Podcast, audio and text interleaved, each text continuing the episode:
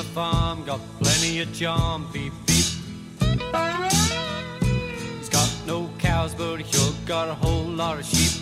A brand new wife and a family. And when he comes to town, I wonder if he'll play with me. Laying in bed, watching TV, cooking. With his mama Japanese. They screamed and they cried, now they're free. אהלן, שלום, מה שלומכם?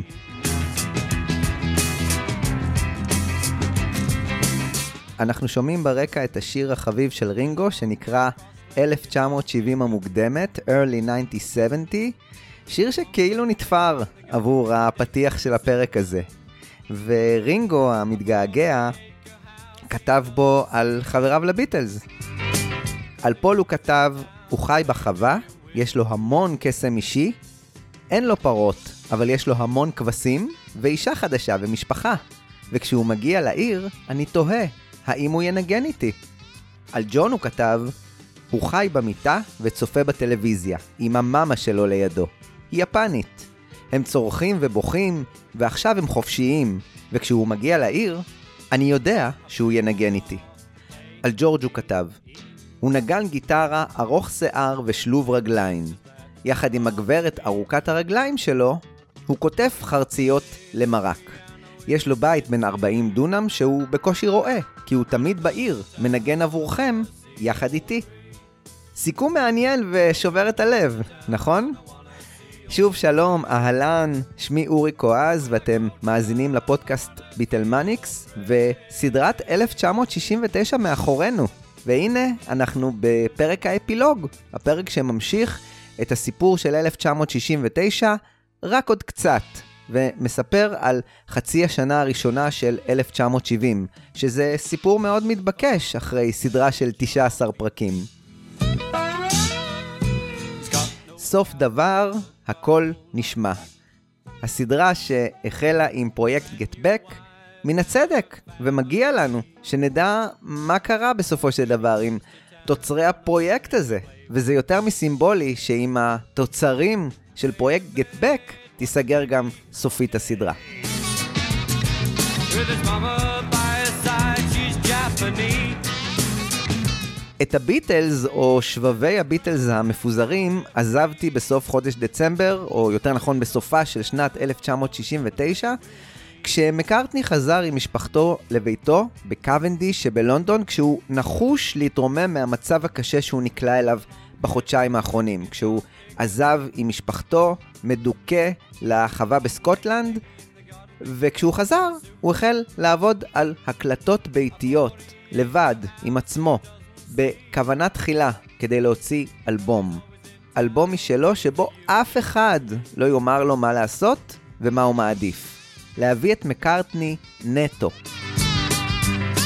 ג'ורג' הריסון חזר באמצע דצמבר ממסע ההופעות עם דלייני and בוני and friends, והוא נזכר כמה הוא אוהב לנגן עם חברים על הבמה, וזה האיר אצלו מאוד את הרצון להתקדם בתוכנית שלו לאלבום משלו, ולהוציא את השירים שכל כך מעיקים עליו, ורוצים כבר לפרוץ ממנו החוצה. רינגו היה עסוק בסוף 1969 בהקלטות לאלבום הבכורה שלו, שהיה אלבום קאברים לשירי סטנדרט ישנים, שהוא נהג לשמוע בבית עם משפחתו בליברפול. ג'ון לנון יחד עם יוקו אונו המריאו בסוף השנה לעיירה אלבורג שבדנמרק. אחרי מסע שלום מתיש בחודש דצמבר, שבו הם ניסו לקדם פסטיבל בקיץ הקרוב של 1970 בטורונטו, וגם קידמו סלוגן חדש. המלחמה נגמרה, ובקטן הם כתבו, אם תרצו בכך. האם תרצו בכך היה אולי בפונט קטן, אבל סימל הרבה. הוא סימל את זה שכל אחד אחראי לעצמו ולגורלו. אבל לדעתי הוא סימל גם עייפות שהצטברה אצל הזוג. משהו כמו, אנחנו לא יכולים לעשות הכל עבור כולם, תצטרכו גם אתם לתת כתף. ובאמת, בסוף החודש רואים נסיגה לאחור של ג'ון ויוקו, כשהם מתפנים לטפל בצרות מבית. ההגעה שלהם לאלבורג בדנמרק הייתה כדי לעשות שלום משפחתי, פנימי, עם טוני קוקס, בעלה השני של יוקו ואביה של קיוקו.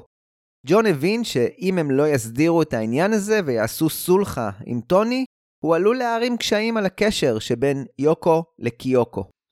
ב-29 בדצמבר הם המריאו לדנמרק כדי לשהות בביתו של טוני קוקס ואשתו החדשה.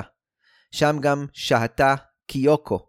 וככה נפתח סיפורנו בפרק הזה, פרק האפילוג לסדרת 1969 של הביטלס.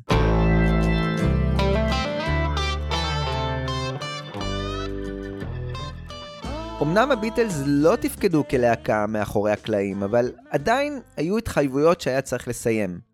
האלבום Get Back היה אחד מהם. גלין ג'ונס הציג ללהקה את המיקס הראשון שלו לקראת סוף השנה, אבל המיקס הזה נדחה בתואנה שהוא לא משקף את הסרט שהולך לצאת, אלא נשמע כמו הביטלס עושים חזרות. האלבום אמור היה להיות לדעתם פסקול של הסרט. זאת אומרת, להציג את השירים שיופיעו בסרט בפורמט גמור ומהודק ככל האפשר. גלין לקח את הריג'קטים והתחיל לעבוד בחודש דצמבר על מיקס חדש, שני, עבור האלבום. הדרישה הזו שכל שיר מקורי, חדש, שהבליח בסרט, יקבל ייצוג באלבום, הביאה את גלין לשוקת שבורה עם שיר אחד שפשוט לא היה לו חומר לעבוד עליו ולהפיק ממנו שיר, כי הוא בוצע בטוויקנהאם כבדרך אגב. מדובר ב-I Me Mine של ג'ורג' הריסון. הריסון הציג אותו בוקר אחד למקארטני בטוויקנהאם כשיר חדש ולסי שהוא כתב, אחר כך הלהקה ניסתה קצת לנגן אותו, ג'ון ויוקו אפילו רקדו לצליליו, אה, באופן אה, מצחיק או סרקסטי, קשה לדעת, והוא לא עלה יותר בפרויקט, בטח לא באולפני אפל, כשהיה לחץ לסיים את הפרויקט. ככה נשמעה הצגת השיר החדש של ג'ורג' בטוויקנהאם. Do you want to hear the song I wrote Yes. last night? Okay. Everything else, acoustic, it's about, yeah. It's just a very short one. It's called I Me Mine.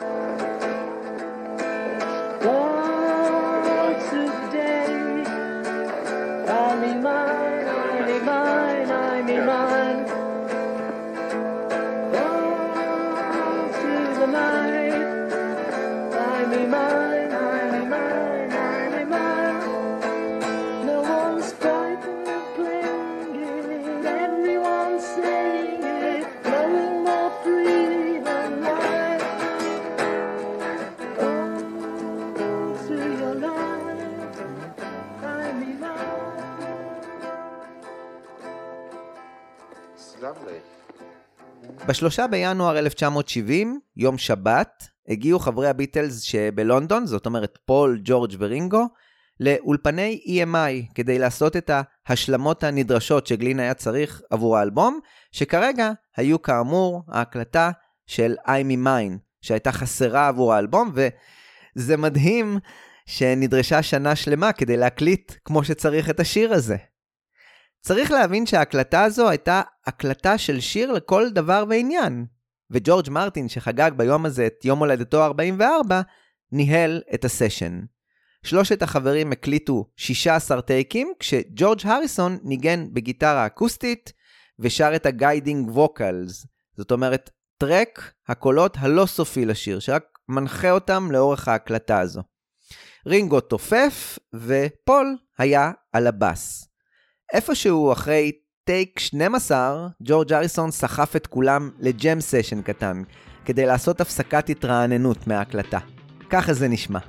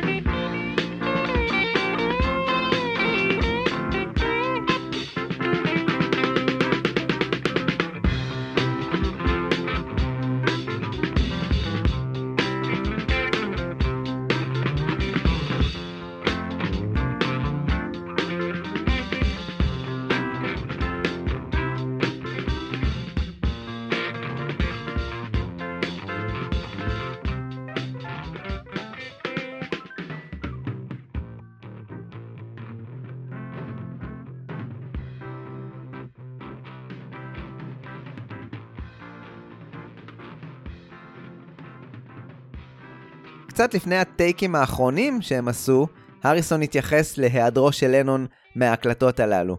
ההקלטות שיהיו האחרונות בהחלט של הביטלס כביטלס. ובסרקסטיות הוא אמר, כולכם קראתם שדייב די כבר לא איתנו, אבל מיקי, טיץ' ואני רוצים להמשיך עם העבודה הטובה שקורית באולפן מספר 2. You all will have read that uh, Dave D's no longer with us. But Mickey and Tich and I'd just like to carry on the good work that's always gone down in number two. מי אלה דייב די, מיקי וטיץ'? ג'ורג' התכוון להרכב דייב די, דוזי, ביקי, מיקי וטיץ'. ההרכב הזה שפעל בבריטניה מ-1964 והורכב מחמשת החברים האלה.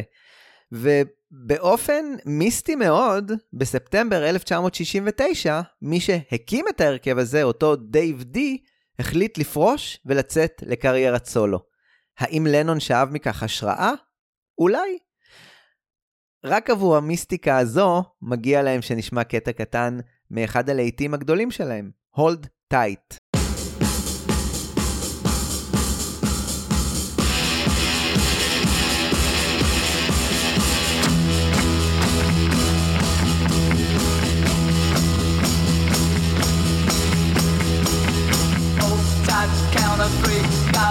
Close by me and hold tight. Sing and shout, just wrap around the crowd and hold tight. Shut your eyes, girl, you set me up for I, I, I,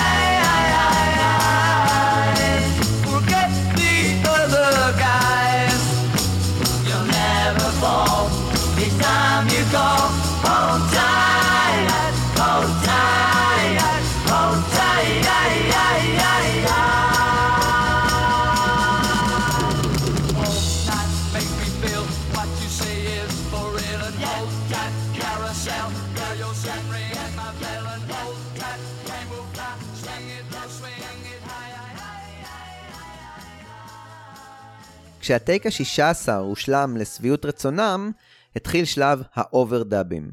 ג'ורג' הוסיף גיטרה חשמלית, פול הוסיף אורגן המונד ופסנתר חשמלי, ואז הם התפנו להקליט את הקולות. ג'ורג' הקליט את הקול הראשי, ויחד עם פול הם הקליטו את קולות הרקע. ככה נשמעות הגיטרות של ג'ורג' יחד עם הקלידים של פול, וזה כל כך יפה ומצביע שהשניים האלה יודעים ליצור דברים כל כך יפים יחד. אולי שיקימו להקה? Thank you.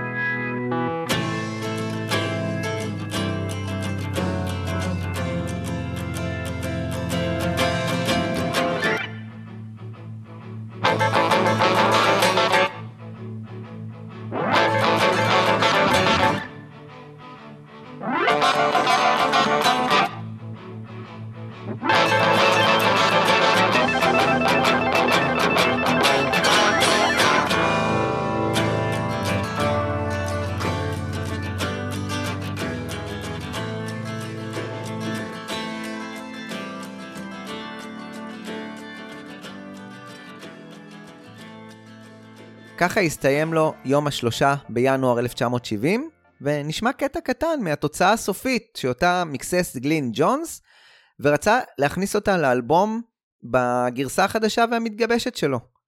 האורך של השיר הוא קצת יותר מדקה וחצי, ממש קצרצר. כשיגיע פיל ספקטור הוא יחשוב שזה קצר מדי ופשוט יכפיל קטע ממנו, ויביא את השיר לאורך של כמעט שתיים וחצי דקות.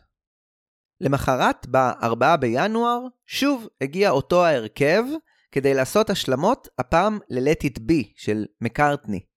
הפעם זו לא הייתה הקלטה מסקרץ', כי אנחנו יודעים שהשיר הוקלט באופן טוב יחסית, ביום האחרון הרשמי של פרויקט Get Back, ב-31 בינואר 1969, אה, מה שהיה יום לאחר ההופעה ההיסטורית על הגג, שאלוהים ישמור איזה יופי היא נראית בסרט החדש של פיטר ג'קסון. אני אפילו לא אתחיל לדבר על זה.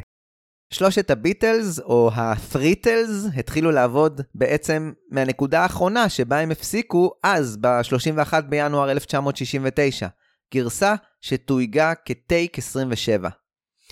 הדבר הראשון שמקארטני זמם עליו היה החלפת טרק הבאס של לנון בטרק באס משלו. אני יכול לשער שהתוכניות להוציא את Let It Be כסינגל, ועצם העובדה שמקארטני ראה בשיר הזה כמשהו מאוד אישי וחשוב עבורו, ורצה לפאר אותו, הביאו למחשבה על תזמור עבורו. וזה אירוני מאוד, לאור המרמור שיהיה לו מאוחר יותר, מול מה שיעשה פיל ספקטור לשיר אחר שלו. ביום הזה, ב-4 בינואר 1970, זה היה סשן ארוך מאוד, הוא נמשך כמעט 14 שעות. נגני כלי נשיפה הוזמנו לאולפן שכללו בין היתר חצוצרה, טרומבון וסקסופון. יש תמונה מעולה בספר שצורף לקופסת החמישים של Let It Be, שרואים בה את מקארטני יחד עם ג'ורג' הריסון וג'ורג' מרטין, צופים בנגני כלי הנשיפה כשהם מקליטים ככל הנראה את התזמור שכתב ג'ורג' מרטין. לאחר מכן הוקלטו קטעי צ'לו ששימשו ממש לסופו של השיר. אבל זה לא נגמר בזה. פול קיבץ את כולם סביב מיקרופון אחד, כולל את הריסון, ג'ורג' מרטין ולינדה שהייתה שם, כדי להקליט קטעי הרמוניה. גם לזה אגב יש תמונה מדהימה בספר בקופסת החמישים, ובכלל יש שם תמונות מדהימות בשחור לבן מהסשן הזה. שאפשר לראות בהם את הריסון המזוקן שוב, לאחר שבחודש הקודם הוא היה רק מסופם בסיבוב עם דלייני ובוני, ואת מקארטני ששוב מזוקן, ושניהם עם הגיטרות, ותמונות יפהפיות, תמונות שלדעתי נחשפו רק בשנה שעברה. לקינוח, ג'ורג' הריסון הקליט סולו גיטרה נוסף עבור Let It Be, אה, עדיין את אותו סולו יחסית חלש לעומת הסולו העוצמתי והחזק בגרסת האלבום. פול הוסיף מרקס, ורינגו הקליט עיבוי ל track התופים שלו. מכל זה הוכן מיקס סטריאו, וזהו זה. זה היה היום האחרון שבו יבקרו שלושת הביטלס יחד באולפן, בעצם עד לפרויקט האנתולוגיה. וזה כל כך סימבולי וכל כך עצוב. נשמע חלק מהתוצאה ביום הזה, תוצאה שראתה אור במיקס חדש, ממש עכשיו בקופסת החמישים לאלבום Let It Be, והמיקס החדש הזה באמת בא להדגיש ממש קצת את כלי הנשיפה והצ'לואים שבקושי באים לידי ביטוי בגרסת הסינגל, אבל הם שם, תאזינו היטב. ב-8 בינואר ג'ורג' הריסון הגיע לבדו לאולפני הבית של גלין ג'ונס, שהיו אולפני אולימפיק, כדי לעשות השלמה קולית ל-For You Blue. בערך בתקופה הזו, גלין ג'ונס הציג את גרסת המיקס השנייה שלו עבור האלבום Get Back, שכללה מיקסים חדשים ל-Let It Be, מיקס חדש ל-Across the Universe, ואת I'm Me Mine, הטרי. בעצם זה כמעט אותו אלבום Get Back, כמו בגרסה הראשונה שגלין הציג, רק שהוא מחוזק במיקסים חדשים ועוד הקלטה חדשה לשיר של הריסון. ו... מינוס טדי בוי, שירד מהגרסה הזו. בחודש ינואר רינגו המשיך לעבוד על אלבום הבכורה שלו, אבל רק עם סשן אחד, שנערך ב-14 בינואר, ובו הוקלטו שיר הנושא לאלבום שלו, Sentimental Journey, ועוד שיר בשם Love is Many Splendid Thing, שהפעם לא רק עובד, אלא גם תוזמר על ידי קווינסי ג'ונס. Love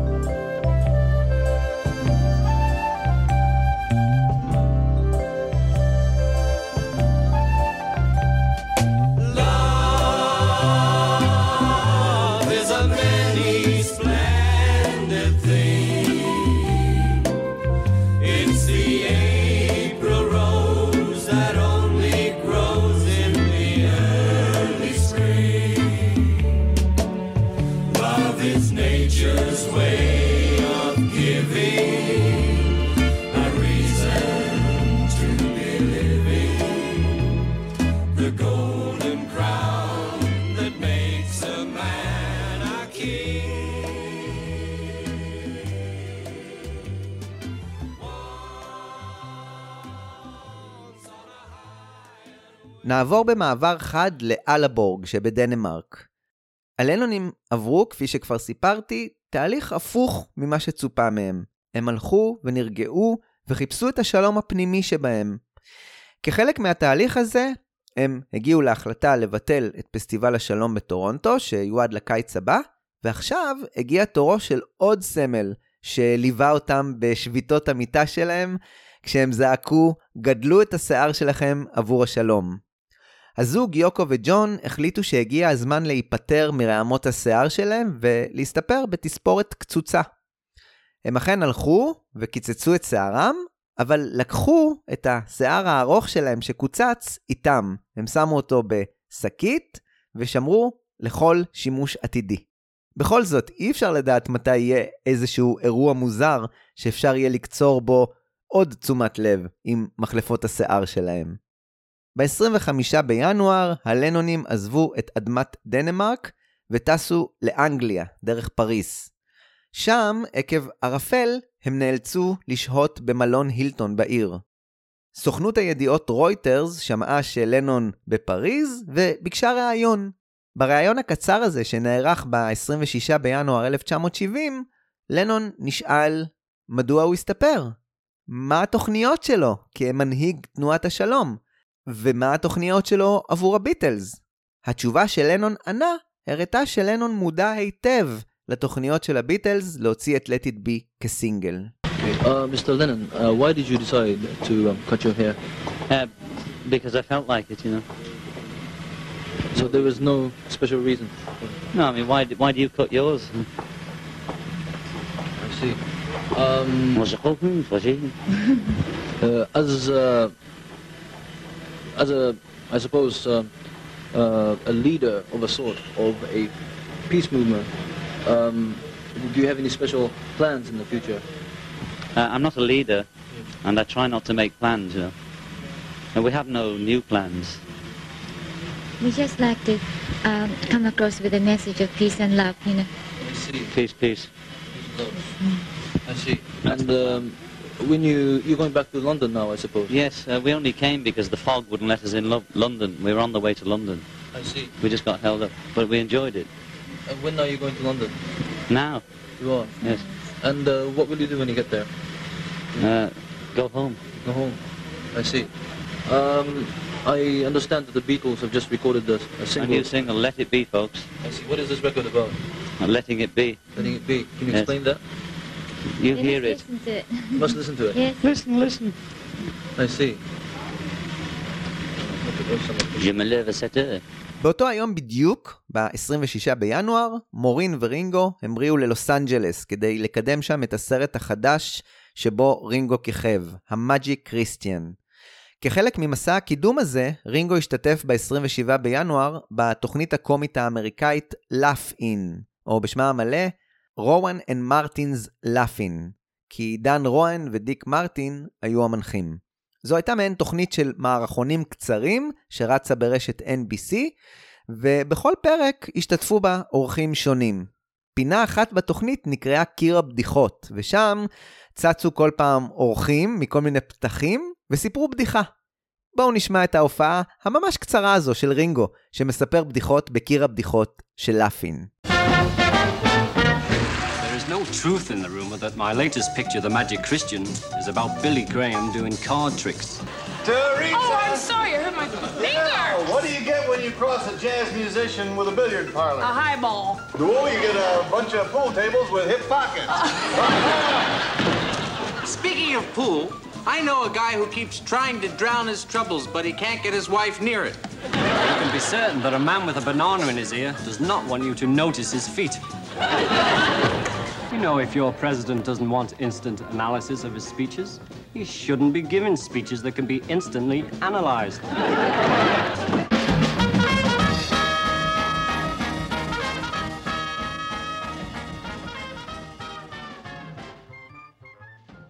כשלנון נחת באנגליה, הוא הגיע חדור מטרה.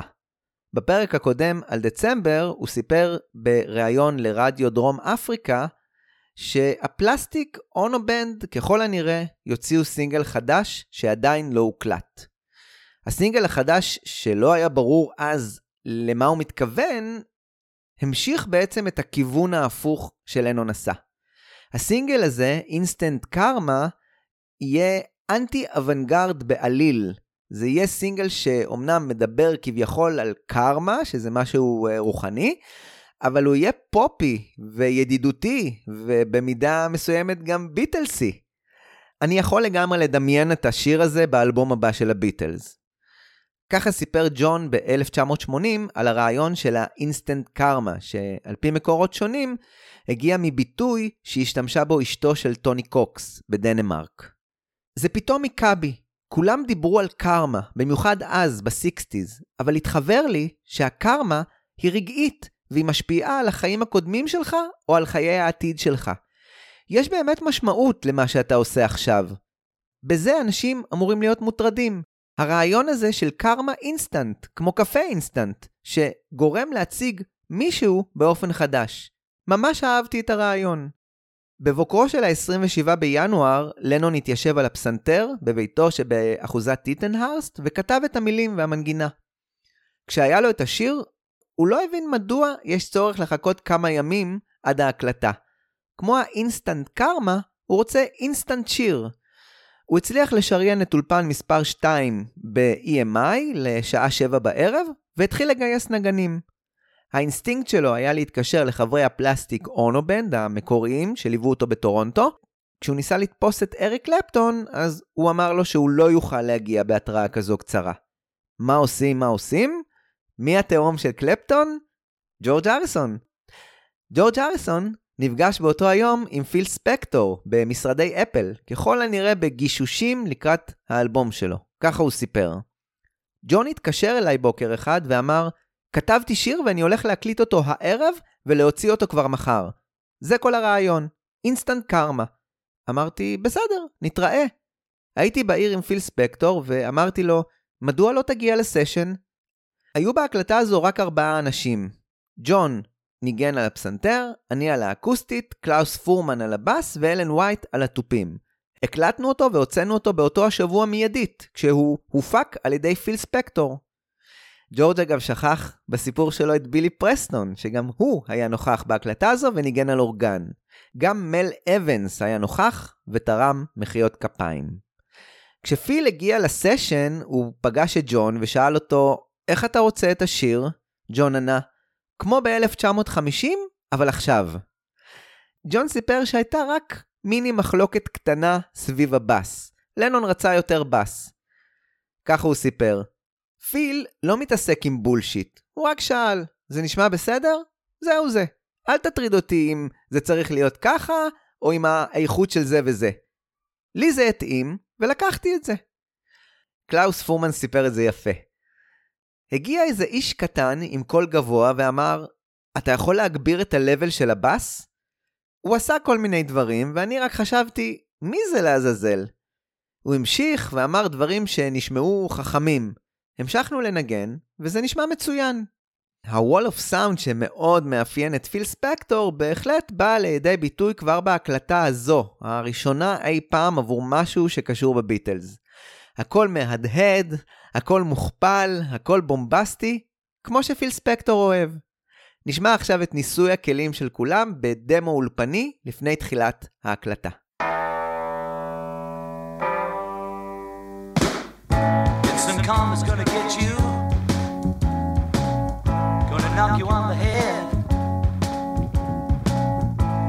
Think about it, darling. Pretty soon you're gonna be dead.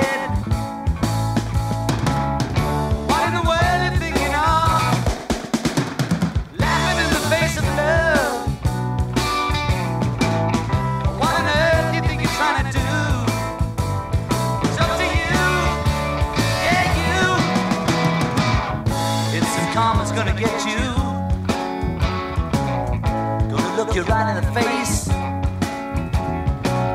You better get yourself together, baby.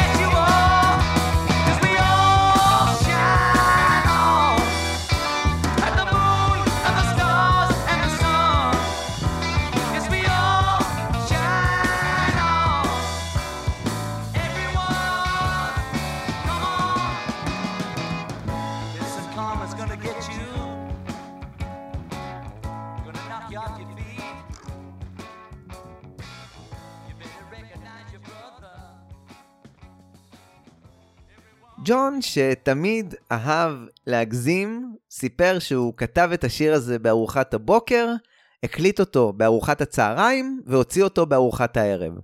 זו כמובן הגזמה לנונית טיפוסית, כי הסינגל יצא בבריטניה רק בשישה בפברואר. יומיים לפני יציאת הסינגל, ג'ון ויוקו מצאו מה לעשות עם השיער שלהם שהם שמרו בשקית מאז התספורת בדנמרק. הם יכלו עכשיו לקדם בעזרתו את הסינגל החדש שלהם. ב-4 בפברואר הם הכריזו שהם החליטו להציע את השיער במכירה פומבית ולתרום את הכסף עבור ה-Black House Community של מייקל איקס. ה-Black House Community היה מוסד שגם ככה הם תרמו לו רבות קודם לכן.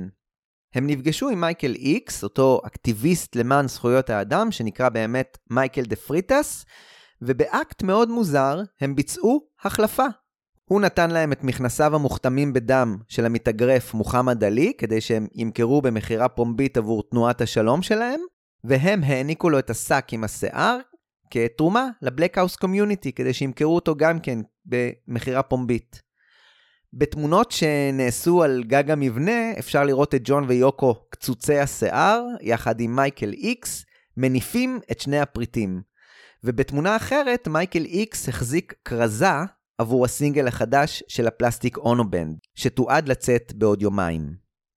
בשישה בפברואר יצא הסינגל המדובר, כשב-B-side שלו היה קטע של יוקו בשם Who has seen the wind, קטע שהזוג הקליט לבד באופן פרטי. מעין שיר פיות שכזה, עם ליווי בסגנון ברוקי. בניגוד לסינגל Cold Turkey, שעל גבי הלייבלים שלו נכתב play loud, לנגן חזק, הפעם רק על הצד של ג'ון נכתב play loud, כשעל הצד של יוקו, הענוג יותר, נכתב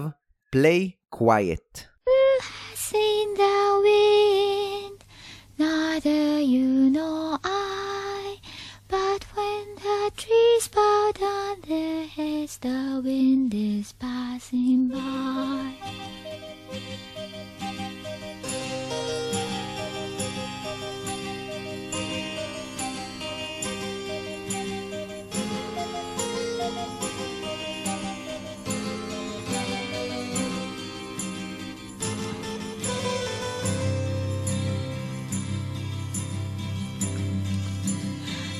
Has seen the wind?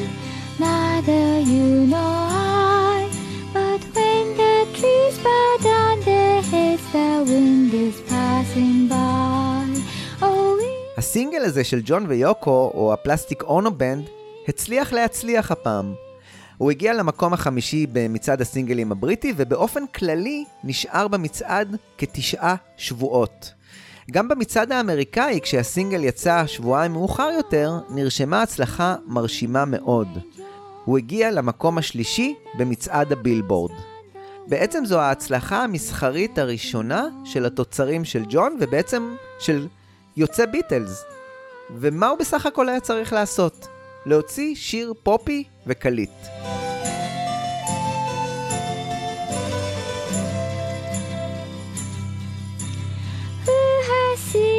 Seen your dream? Only you and him. But when the world gets bright and clear, you know that we were there. Oh, world, world, world, world, world. ב-11 בפברואר ג'ון הוכיח סופית שזה להיט פוטנציאלי ולא איזה חתיכת אוונגרד כלשהי. הוא וחבריו ביצעו את השיר בתוכנית שמזוהה מאוד עם הצלחה, להיטים, ובאופן כללי עם הדברים החמים בשוק. תוכנית הטלוויזיה של ה-BBC, Top of the Pops. באופן מוזר מאוד לתוכנית הטלוויזיה שהייתה קיימת מ-1964, הביטלס כלהקה הופיעו בה רק פעם אחת, וזה היה ביוני 1966. השמועה אמרה שהמפיקים של התוכנית דווקא מאוד רצו את הביטלס אצלם, אבל באופן מוזר בריין אפשטיין כל הזמן סירב, בתואנה שהביטלס לא רוצים להופיע שם. אולי זה היה עניין של מיתוג עבור להקה שניסתה להיות פחות להיטית ויותר בוגרת וניסיונית, אבל דווקא ב-1966, כשג'וני סטיוארט, המפיק של התוכנית, שוב ניסה את מזלו, הפעם הוא קיבל תשובה חיובית. העילה הייתה קידום של הסינגל החדש שלהם, Rain ו-Paperback Writer. השידור היה בלייב, והביטלס עשו lip sync לפלייבק שהושמע ברקע. הסיפור של ההופעה היחידה הזו הלך והפך מוזר יותר כשההקלטה של השידור הזה הלכה לאיבוד ולא נשאר לה שום תיעוד. מי שהציל את המצב היה דייוויד צ'נדלר, נער חובב צילום וחובב ביטלס בן 14, שבזמן אמת לקח את המסרטה שהייתה בבית וצילם את מסך הטלוויזיה, שעליו נראו הביטלס מבצעים את Paperback Writer מול הקהל של Top of the Pops. הצילומים של דייוויד צ'נדלר נחשפו רק בשנה שעברה, 55 שנים לאחר שהוא צילם אותם, ומכיוון שאנחנו בעידן של רסטורציה לסרטים של הביטלס שצולמו לפני יותר מ-50 שנה, גם הכמה דקות האילמות הללו שצילם דיוויד צ'נדלר קיבלו רסטורציה. ככה הוא סיפר. Uh, uh.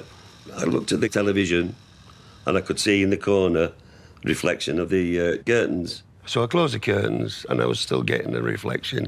So I got a big thick blanket and shoved it over so I wouldn't get the reflection off the television. Yeah, no, that's all I did, just put my arm on on the settee so it wouldn't move like, you know, and then that was it. חזרה ל-1970 ולהופעה של ג'ון לנון וה-Plastic Ono Band ב-Top of the Pops. המיקס שהושמע בתוכנית הוכן יום קודם לכן, כדי שלנון יוכל לשיר בלייב על גבי ההקלטה. ההרכב בתוכנית היה ג'ון על הפסנתר, קלאוס פורמן על הבאס ואלן וייט על התופים. מל אבנס נעמד עם טמבורין, ובי.פי פאלון, שהיה עיתונאי מוזיקה, נעמד עם עוד גיטרת בס כדי למלא את ההרכב החסר. עד כאן זה בסדר. את מחלקת הביזאר היא אישה יוקו. היא התיישבה ליד ג'ון כשהיא סורגת, בזמן שיש לה כיסוי על העיניים. יחד עם התספורת הקצוצה שלה, זה היה מראה קצת מטריד. אה, קצת מטריד, מוזר ומעורר חמלה. היא נראתה כמו איזו פליטה מאזור מלחמה, ואולי זו הייתה המטרה של כל העניין, להגיע לתוכנית במיינסטרים ובפריים טיים ולזעזע. אחרי ארבעה ניסיונות לתפוס את זה, כשבחלקם ג'ון היה עם חולצת ג'ינס וענד סרט על השרוול שכתוב עליו אנשים למען השלום, ובחלקם הוא היה פשוט בסוודר שחור, הוחלט לשדר למחרת את הניסיון השלישי.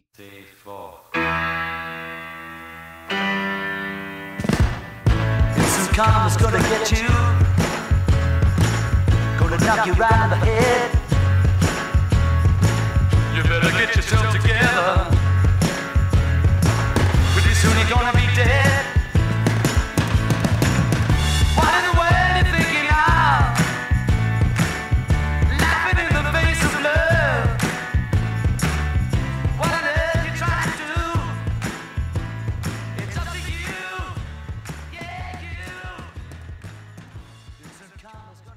עכשיו, כשהיה לרינגו אלבום כמעט מוכן וממוקסס, הוא רצה סינגל ראשון שיביא אותו לתודעה. ב-18 בפברואר, רינגו חזר לאולפני EMI כדי להקליט שיר שמנוגד לקונספט של האלבום שהוא עמד להוציא. שיר פופי יחסית. מה קרה להם שם בביטלס? רק על שירים פופיים הם חושבים? לפי תאריך היציאה של הסינגל הזה, שהיה רק באפריל 1971, הוא לא בא לקדם את אלבום הקאברים של רינגו, שהיה מעין גחמה פרטית שלו. אלא אולי הוא בא לקדם יותר את הקריירה המיינסטרימית שרינגו תכנן. לקראת סוף השנה הזו, רינגו יקדם עוד גחמה פרטית שלו בדמות אלבום קאברים לשירי קאנטרי, בשם היפה Beaucoups of Blues. את השיר לסינגל החדש, You Gotta Pay Your Dues, ככה הוא נקרא בינתיים, תרם לו באדיבותו החבר ג'ורג' הריסון. יש האומרים שהוא נכתב בשיתוף עם רינגו, שכבר היו לו כמה מילים, אבל כנראה שאת מירב העבודה עשה הריסון. את הסשן אמנם הפיק ג'ורג' מרטין, אבל הריסון היה נוכח מאוד באולפן, ובעצם פיקח שזה יישמע כמו שהוא רוצה. התוצאה של היום הזה הייתה הקלטה של ה-backing track, שבו ניגנו קלאוס פורמן, רינגו בתופים, הריסון באקוסטית, וסטפן סטילס בפסנתר. השיר הזה קיבל בסופו של דבר את השם It Don't Come Easy, שהתאים בדיוק לתהליך של עשייתו. למרות שבאותו היום, ה-18 בפברואר, יחד עם יום המחרת, למעשה הסתיימה העבודה על כל האוברדאבים והקלטת הקול של רינגו, הוא הוקלט שוב מחדש ב-8 במרץ באולפני טריידנט. אבל רק בספטמבר תסתיים סופית העבודה על הסינגל הזה, והוא יראה אור כאמור רק באפריל 1971. ב-8 במרץ 1970 הוקלטה גם גרסה שבה ג'ורג' הריסון שר את הקול הראשי. ככה זה נשמע.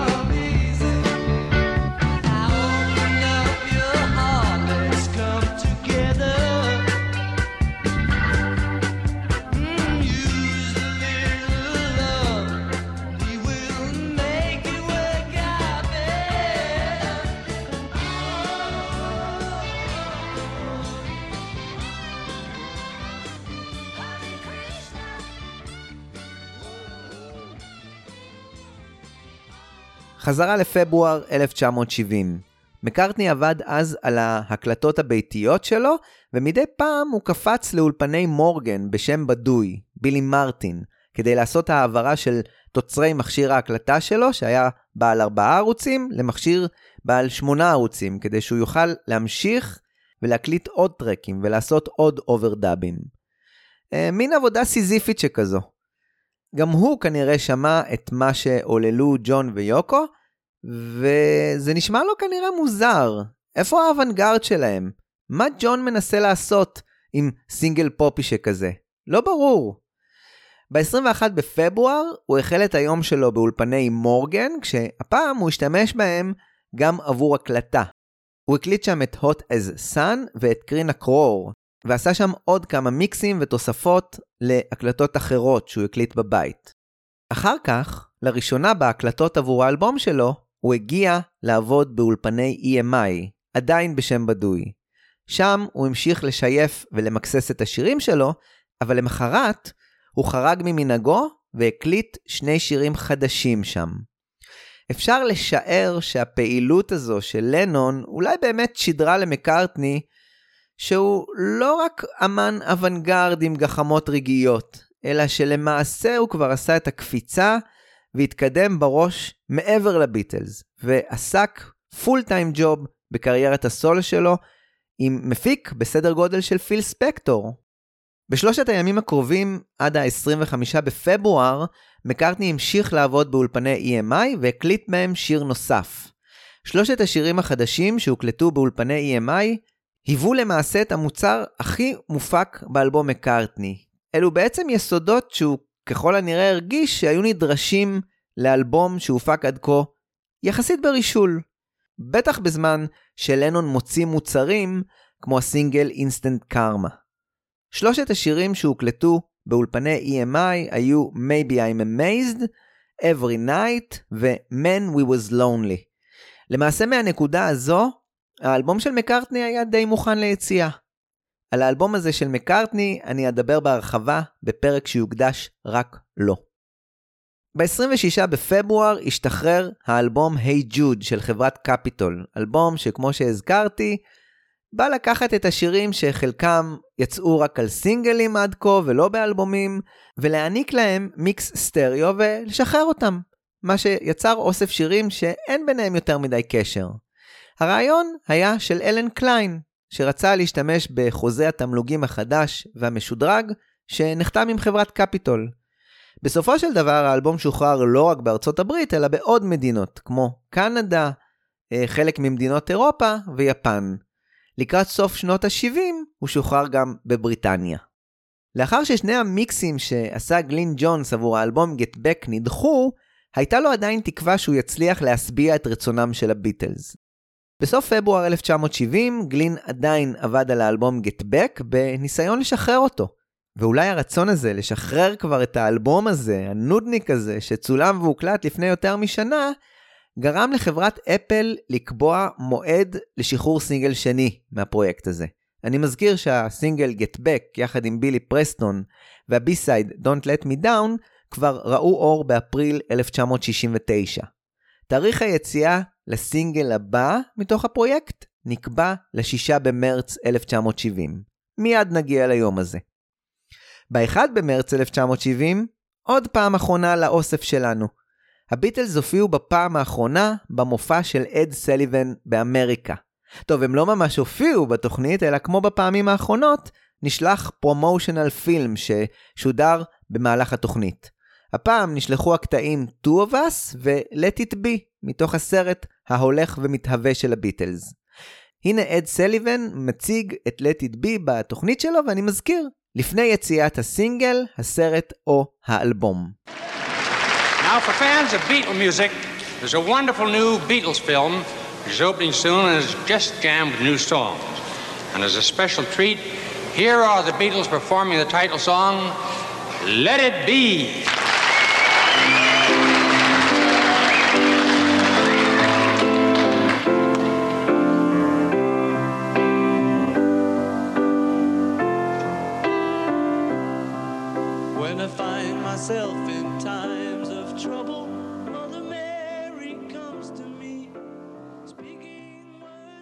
ב-6 במרץ 1970 השתחרר הסינגל השני מהאלבום שעדיין נשא את השם Get Back. הסינגל הכיל שני שירים ששכבו בצד והמתינו. בצידו הראשון של הסינגל היה את Let It Be, שהוקלט ב-31 בינואר 1969, היום האחרון לפרויקט Get Back, והוא בסך הכל הוקלט לפני כשנה וחודש, וב-4 בינואר, בשנה הזו, 1970, הוא עבר מקצה שיפורים, כמו הקלטת תזמור, קולות רקע וסולו חדש. אבל לא הרבה אפשר לשמוע מהשפצורים האלה. למשל, כלי הנשיפה בקושי נשמעים, והצ'לו בסוף כמעט נעלם כליל. בצד השני של הסינגל היה שיר ששכב וחיכה מאז אמצע 1967, וכל פעם הוא איים להיות סינגל של הפלסטיק אונו בנד. הניסיון האחרון להוציא אותו בסינגל שכזה היה בתחילת דצמבר, אבל משום מה, חברת אפל הודיעה שזה קטע שיש לו יותר אוריינטציה ביטלזית. האם זה קשור לכך שמקארטני היה גם הוא מושקע ב-You know my name? אני לא באמת יודע, אבל הקטע המוזר והיפה הזה מצא את עצמו בסופו של דבר כ B-side של הסינגל Let It Be. הסינגל Let It Be של הביטלס יצא בבריטניה בתאריך הזה, השישה במרץ, כשהוא נשא כבר את העטיפה המוכרת לנו עבור האלבום Let It Be. הסינגל הזה הגיע רק למקום השני במצעד הסינגלים הבריטי, אבל כשהוא יצא בארצות הברית ב-11 במרץ, שם הוא דווקא בילה במקום הראשון במשך כשבועיים. ביום הזה, השישה במרץ, רינגו סיים סופית להקליט את אלבום הקאברים שלו, Sentimental Journey, בסשן האחרון באולפני מורגן. ב-11 במרץ, יום לפני המעבר שלו ושל פטי לאחוזת פרייר פארק, ג'ורג' התפנה כדי לתת ראיון לתוכנית ספיישל רדיופונית שנעשתה על הביטלס, ב-BBC 1, תוכנית בשם The Beatles Today. זה ראיון חשוב מאין כמוהו, ששופך המון אור על מה קורה עם הביטלס בצומת הדרכים הזו. אריסון התחיל וסיפר שם על אבולוציית כתיבת השירים שלו, ואיך היה קשה לשלב שירים שלו כשיש כותבים כאלה מחוננים כמו לנון ומקארטני. הוא סיפר על עבודת ההפקה הראשונה שלו עבור ג'קי לומקס, ועל המפגש המוקדם שלו עם בילי, כשבילי היה רק בן 15 בהמבורג, ועד לחידוש הקשר שנתיים קודם לכן, במופע של ריי צ'ארלס, שג'ורג' צפה בו, ומשם ההגעה שלו לאולפני אפל בפרויקט גט בק. משם ג'ורג' עבר לספר על העבודה שלו על האלבום של בילי ועל האלבום של דוריס טרוי, ובעיקר מהרעיון הזה עולה ג'ורג' הריסון מאוד מגוון, שעושה המון דברים, כמו למשל את המנטרה של קרישנה, אבל גם עוסק בפרויקט צדדי כזה, שנקרא הביטלס. הוא סיפר על הפרויקט הזה שבו הם עשו חזרות, והקליטו, וזה במקרה גם צולם לסרט שהוא לא מסוגל לסבול. שומעים אותנו מזייפים ומשתעלים, והאלבום הפך להיות החזרות לאלבום, והסרט הפך להיות העבודה על האלבום. כל האמירות האלה של ג'ורג' על האלבום הממשמש ובא, מרמזות שבשלב הזה עדיין נשקלת הגרסה שגלין ג'ונס עבד עליה. ג'ורג' סיפר את הסיפור המוזר על I'm in mine שהוא הביא לטוויקנהם, אחרי שהוא כתב אותו חמש דקות בערב אחד. ואז הם נאלצו להקליט אותו מכיוון שהוא מופיע בסרט. תוך כדי הושמע בתוכנית המיקס של ה-Cross the Universe שראה אור בפרויקט ההצדקה, וקטעים מהמיקס של גלין ג'ונס, כמו דיגה פוני ודיגיט בגרסתו הארוכה מתוך המיקס. וג'ורג' סיפר על השיר הזה שזה פשוט ג'ון מתנהג כמו ג'ון. כל הסימנים הראו שהאלבום של גלין ג'ונס הולך כנראה אוטוטו לצאת. זאת אומרת שאם הייתי מעריץ ביטלס ששומע את הריאיון הזה עם השירים האלה, ריאיון ששודר לקראת סוף חודש מרץ, הייתי בטוח שאני שומע קטעים מהאלבום הבא, החדש של הביטלס. ג'ורג' המשיך ואמר שהאלבום הזה הוא דווקא שינוי טוב, אחרי כל הסארג'נט פפרים. זה יישמע לאנשים כאילו שאנחנו לא מנסים, כאילו שזה אלבום דמואים. אבל מצד שני זה שונה משאר האלבומים, כי ככה אפשר להכיר אותנו יותר. זה אלבום יותר אנושי משאר אלבומי האולפן. ג'ורג' סיפר על האלבום החדש של רינגו, שעמד לצאת לאור, הוא יצא ב-27 במרץ בבריטניה, וסיפר פרט חשוב, ג'ון מתכנן אלבום של הפלסטיק אונו בנד עם פיל ספקטור. הוא גם הוסיף עוד פרט מעניין, שפול עובד על אלבום בסגנון אדי קוקרן, כשהוא ניגן על כל הכלים ושר. פול הולך לעשות את זה, וזה נחמד, כי הוא לא יכל לעשות את זה בביטלס. אם זה היה אלבום של הביטלס, אז אוטומטית פול היה תקוע שוב על הבאס, ורינגו על התופים. זו רווחה שאנחנו יכולים לעבוד בנפרד, במקביל. ואולי אם יהיה לי צ'אנס, אני רוצה לעשות אלבום משלי ולהיפטר מהמון שירים. הוא בטח יצא בקיץ, ואז נוכל להתפנות לעשות אלבום של הביטלס. לסיום הריאיון, ג'ורג' אמר, אני לא רוצה לראות את הסוף של הביטלס. אני אעשה כל דבר שפול, ג'ון ורינגו ירצו לעשות. חלק מהחיים שלנו זה להיות ביטלס. אני אשחק במשחק הזה כל עוד אנשים ירצו שנשחק בו. But I think it's very nice. It's a good change, you know, after all those Sergeant Peppers. It's totally different, is it? Yeah, completely. In fact, some people may be put off at first hearing it sounds maybe. Um, my attitude when we decided to use it as an album was that um, people may think we're not trying, you know, because it's really like a demo record. but on the other hand, it's worth so much more than those other records because you you can actually get to know us a bit more. You know, it's it's a bit more human than the average studio recording. Then there's also Ringo's completed a great album. Uh, I think it's called um, uh, what's it called, Ringo? Uh, Ringo sings Ringo? no, it was going to be called Ringo Stardust, but it's a sentimental journey. It's called. Then John's doing an album, a Plastic Ono album. I think he's going to do that with Phil Spector, and I think Paul's doing an album which is I should imagine like if you remember Eddie Cochran did a, a couple of tracks like Come On Everybody where he played bass drums, guitar and sang. So Paul's doing this sort of thing where he's going to play all the instruments himself. Which is nice because he couldn't possibly do that in the Beatles. You know, if it was a Beatle album, automatically Paul gets stuck on bass, Ringo gets on drum.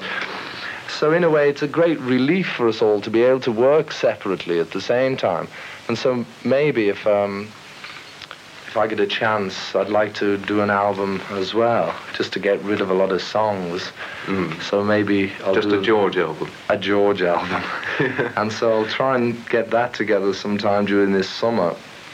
And I expect by that time we should be ready to do a new Beatle album. I'd certainly, you know, don't want to see the end of the Beatles. And I know um, I'll do anything, you know, whatever Paul, John, Ringo would like to do, you know, I'll, I'll do it. So, so long as you can all do your own individual Yes. things, uh, you have no objection to being a Beatle No, indefinitely. no, no. I think, you know, that's just part of our life, you know, is to be Beatles. And uh, I'll play that game, you know, as long as the people want us to. אז כן, בסך הכל רעיון מאוד אופטימי, שאם הייתי צריך לנחש בתקופה הזו, הייתי אומר שהביטלס הולכים להמשיך לעבוד יחד, וזה יקרה בקיץ. לסיכום, ג'ורג' גילה המון דברים בריאיון שלו. קודם כל שהוא יודע לשמור מידע לעצמו, כי ג'ון הרי עזב את הלהקה, אז מה כל הדיבורים האלה על אלבום נוסף? אה, וזה מראה עוד משהו. יכול מאוד להיות שאחרי שכל אחד מהם היה משחרר קצת קיטור בפרויקט הסולו שלו, ונרגע קצת, הביטלס אולי באמת היו יכולים לעבוד יחד שוב בסוף השנה. ג'ורג' גילה את דבר העבודה של פול על אלבום שלו, שבשלב המאוחר הזה יחסית היה כבר ידוע לחברי הלהקה, ועדיין היה בגדר משהו שלא בדיוק השתלב בתוכניות הגדולות ובלוחות הזמנים. ג'ורג' גילה עוד משהו, שג'ון החל לעבוד על אלבום משלו, או של הפלסטיק אונו בנד, יחד עם פיל ספקטור, אחרי שהוא היה מאוד מרוצה מהסינגל שספקטור הפיק לו. באזור חודש ינואר ג'ון קיבל ספר שנקרא ה Primal Scream, ספר שנכתב על ידי דוקטור ארתור יאנוב. ג'ון קרא את הספר ויצר קשר עם ינוב, מה שהוליד טיפול אישי פסיכולוגי של הזוג אצלו, והוליד גם את האלבום הזה. על הכל כמובן אני אדבר בהרחבה בפרק על האלבום פלסטיק אונו בנד.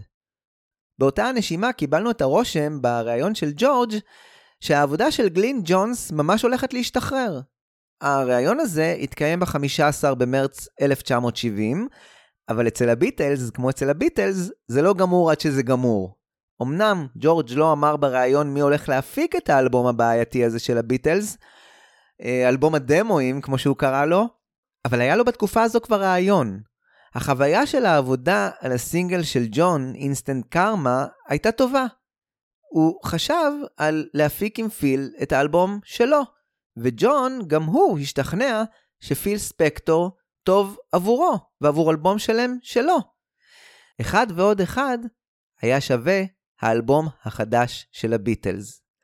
ב-23 במרץ פיל ספקטור הגיע לאולפני EMI, שם היה גם אלן קליין, וספקטור החל לעבוד על המיקס שלו עבור האלבום Let It Be. מכיוון שהעבודה שהוא עשה הייתה עבודת מיקס, הוא קיבל את חדר מספר 4 באולפנים והתחיל לעבוד. הוא התחיל לעבוד על מיקס ל-I've got a feeling, ולאחר מכן הוא מיקסס את Dig a Pony, שניהם מתוך ההופעה על הגג.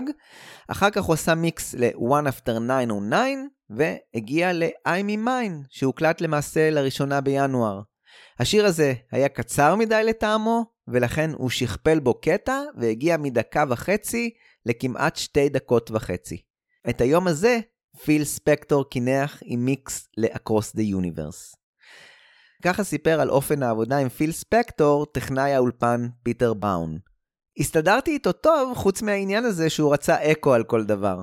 נראה שהוא לוקח כדור שונה בכל חצי שעה, והיה איתו שומר ראש. הסברתי לו שזה אולפן הקלטות בריטי ושהוא מוגן, אבל בכל זאת, שומר הראש התיישב מחוץ לדלת. לקראת הסוף, שומר הראש כבר לא הגיע. אני חושב שספקטור הרגיש בטוח יותר. מי שהיה גם הוא באולפני EMI באותו היום ולא היה מודע לפעילות של ספקטור, היה פול מקארטני. גם ביום הזה הוא נרשם תחת בילי מרטין והגיע לאולפן מספר 3 כדי להכין העתק מאסטר עבור האלבום שלו. לא רק מאסטר היה לו, היה לו כבר תאריך יציאה. הוא רצה להוציא את האלבום שלו ב-17 באפריל 1970. זה לא שפול לא הרגיש שקורה משהו. ג'ורג' מרטין סיפר שהוא קיבל ממנו שיחת טלפון בהולה, ובה הוא שאל, אתה יודע מה קורה? ג'ון לקח את כל הסלילים. פול גילה שכל הסלילים של גט בק הועברו לפיל ספקטור, ועדכן על כך גם את ג'ורג' מרטין, שלא ידע כלום על העניין הזה, מה שהפך את שניהם להיות הממודרים העיקריים מהתהליך הזה. יומיים לאחר תחילת העבודה שלו, פיל ספקטור חזר ב-25 במרץ לעבוד על המיקס לאלבום הבא של הביטלס. הוא עבד על For You Blue, על טדי בוי של מקארטני ועל Two of Us ותחשבו על הסיטואציה המוזרה הזו שבה באלבום של מקארטני ובאלבום של הביטלס היה אמור להופיע אותו השיר, ואני מניח אולי שזו הייתה אחת הסיבות שהוא הוסר מהאלבום של הביטלס, כשהם ראו שהוא נמצא ברשימת השירים של האלבום מקארטני. באותו היום, ה-25 במרץ, רינגו סטאר, שהיה כבר קצוץ שיער, התראיין לדייוויד וויג עבור התוכנית שלו Seen and Heard. הוא קידם שם את האלבום החדש שלו, סיפר שהוא צילם קליפ חדש עבור שיר הנושא של האלבום, ובו הוא גם רוקד, ורינגו הדף גם כל שמועה על כך שהביטלס מתפרקים. הביטלס מאוחדים מאי פעם, הוא טען, והאשים את התקשורת בכך שהיא מייצרת מחלוקות. ואני חושב שרינגו לא יכול היה להיות קרוב יותר לאמת ולמה שיקרה ממש עוד מעט. למחרת, ב-26 במרץ, פיל ספקטור המשיך לעבוד על המיקסים עבור האלבום של הביטלס. ביום העבודה השלישי הזה הוא עבד על מיקסים עבור The Long and Winding Road, עדיין ללא כל התוספות הספקטוריות שיעוררו מחלוקת. הוא עבד גם על Let It Be, Get Back ומגי מה. זה הזמן לדבר על הסולו המדהים שבחר ספקטור עבור השיר Let It Be, שעשה כל כך הרבה חסד וצדק עם השיר הזה. הסולו הזה של הריסון שבחר ספקטור, הוקלט גם הוא, בין היתר, ב-4 בינואר 1970, במהלך ההשלמות לשיר. אז הוקלטו שתי גרסאות עבור הסולו הזה. עוד גרסת לזלי אנמית, כמו שאני קורא לה, שמשום מה נבחרה עבור גרסת הסינגל, והורכבה למעשה על גבי גרסת הסולו של ה-31 בינואר 1969, והגרסה הבשרנית, הנושכת והדיסטורשנית הזו, שאני כל כך אוהב, שנותנת fight לא רע לסולו האגדי של Something. בכלל, זו תוצאה אדירה לשיר הזה של מקארטני, ואם יש משהו שמקארטני יכול היה להיות שמח עליו בהפקה הזו של פיל ספקטור, זה השיר הזה, Let It Be. ב-27 במרץ השתחרר סוף סוף האלבום המיוחל של רינגו בבריטניה, והגיע למקום השביעי במצעד. באותו היום, יום העבודה הרביעי של פיל ספקטור על האלבום של הביטלס, הוא עבד רק על קטע אחד, דיגיט. אחרי שהוא סיים לעבוד על השיר הזה, הוא חיפש קטע דיבור שיעביר ממנו אל השיר Let It Be, ומצא את ה... was Can You Dig It by Georgie Wood. And now we'd like to do All the Angels Come. That was Can You Dig It by Georgie Wood, and now we'd like to do Hark the Angels Come. האם זו הייתה בקשה של לנון להגחיך את השיר של מקארטני עם פתיח סרקסטי שכזה? זה נשמע כמו משהו הגיוני עבור לנון לעשות, למרות שאין לי שום סימוכין לזה. ב-29 במרץ רינגו הופיע בתוכנית הטלוויזיה Frost on Sunday של דייוויד פרוסט, וגילה את התוכניות לעתיד שלו ושל הביטלס, שהן מיישרות קו עם מה שאמר ג'ורג' הריסון. ושוב, זה נשמע יחסית אופטימי למצב שאנחנו נמצאים בו, שבו ג'ון הכריז לפני חצי שנה על העזיבה שלו, ומאז הכל נשמר בשקט. And what do you plan after this? What do you plan for the future? I plan to do a country and western album. Do you? yeah, because I really like country music, you know. And um, so I'm just at the moment trying to get two LPs together. And I've finished this one now. I wanted to do it for a long time, and now I'll, next I'll do the country one. And what about, will we ever see the four of you in concert together again, or only on records, do you think? Only on records up to now. At the moment, you see, what we're all doing is like I'm doing my album. I've just finished it, and everyone else is doing albums. And maybe when we get all them out the way, whoop. Woof. That's the mice again. Yes, we'll um, we'll make make a few more records. But not concerts, probably. Not yet, no. ככל שהתקדם פיל ספקטור עם העבודה שלו, חברת אפל יכלה כבר לסמן לעצמה תאריך עבור יציאת האלבום הזה של הביטלס. ה-24 באפריל 1970. התאריך הזה נקבע כדי שהאלבום יצא בסנכרון יחד עם הסרט, שהפרימיירה שלו נקבעה לתאריך הזה על ידי United Artists. כמו שאמרתי קודם, ג'ורג' אמנם פרגן בריאיון שלו לאלבום של מקארטני, אבל האלבום הזה היה תקוע להם באמצע. הוא לא היה בתכנון. בחברת אפל החלו דיבורים על כך שאת האלבום הלא מתוכנן הזה של מקארטני צריך לדחות. אם האלבום של הביטלס יוצא ב-24 באפריל, אז את האלבום של מקארטני צריך לרווח לפחות עד יוני, כדי לא לפגוע במכירות. ג'ון וג'ורג' הסכימו, וג'ון אפילו כתב מכתב לחברת EMI, שאלו התאריכים המקובלים עליהם. ב-31 במרץ, לנון והריסון כתבו מכתב לפול.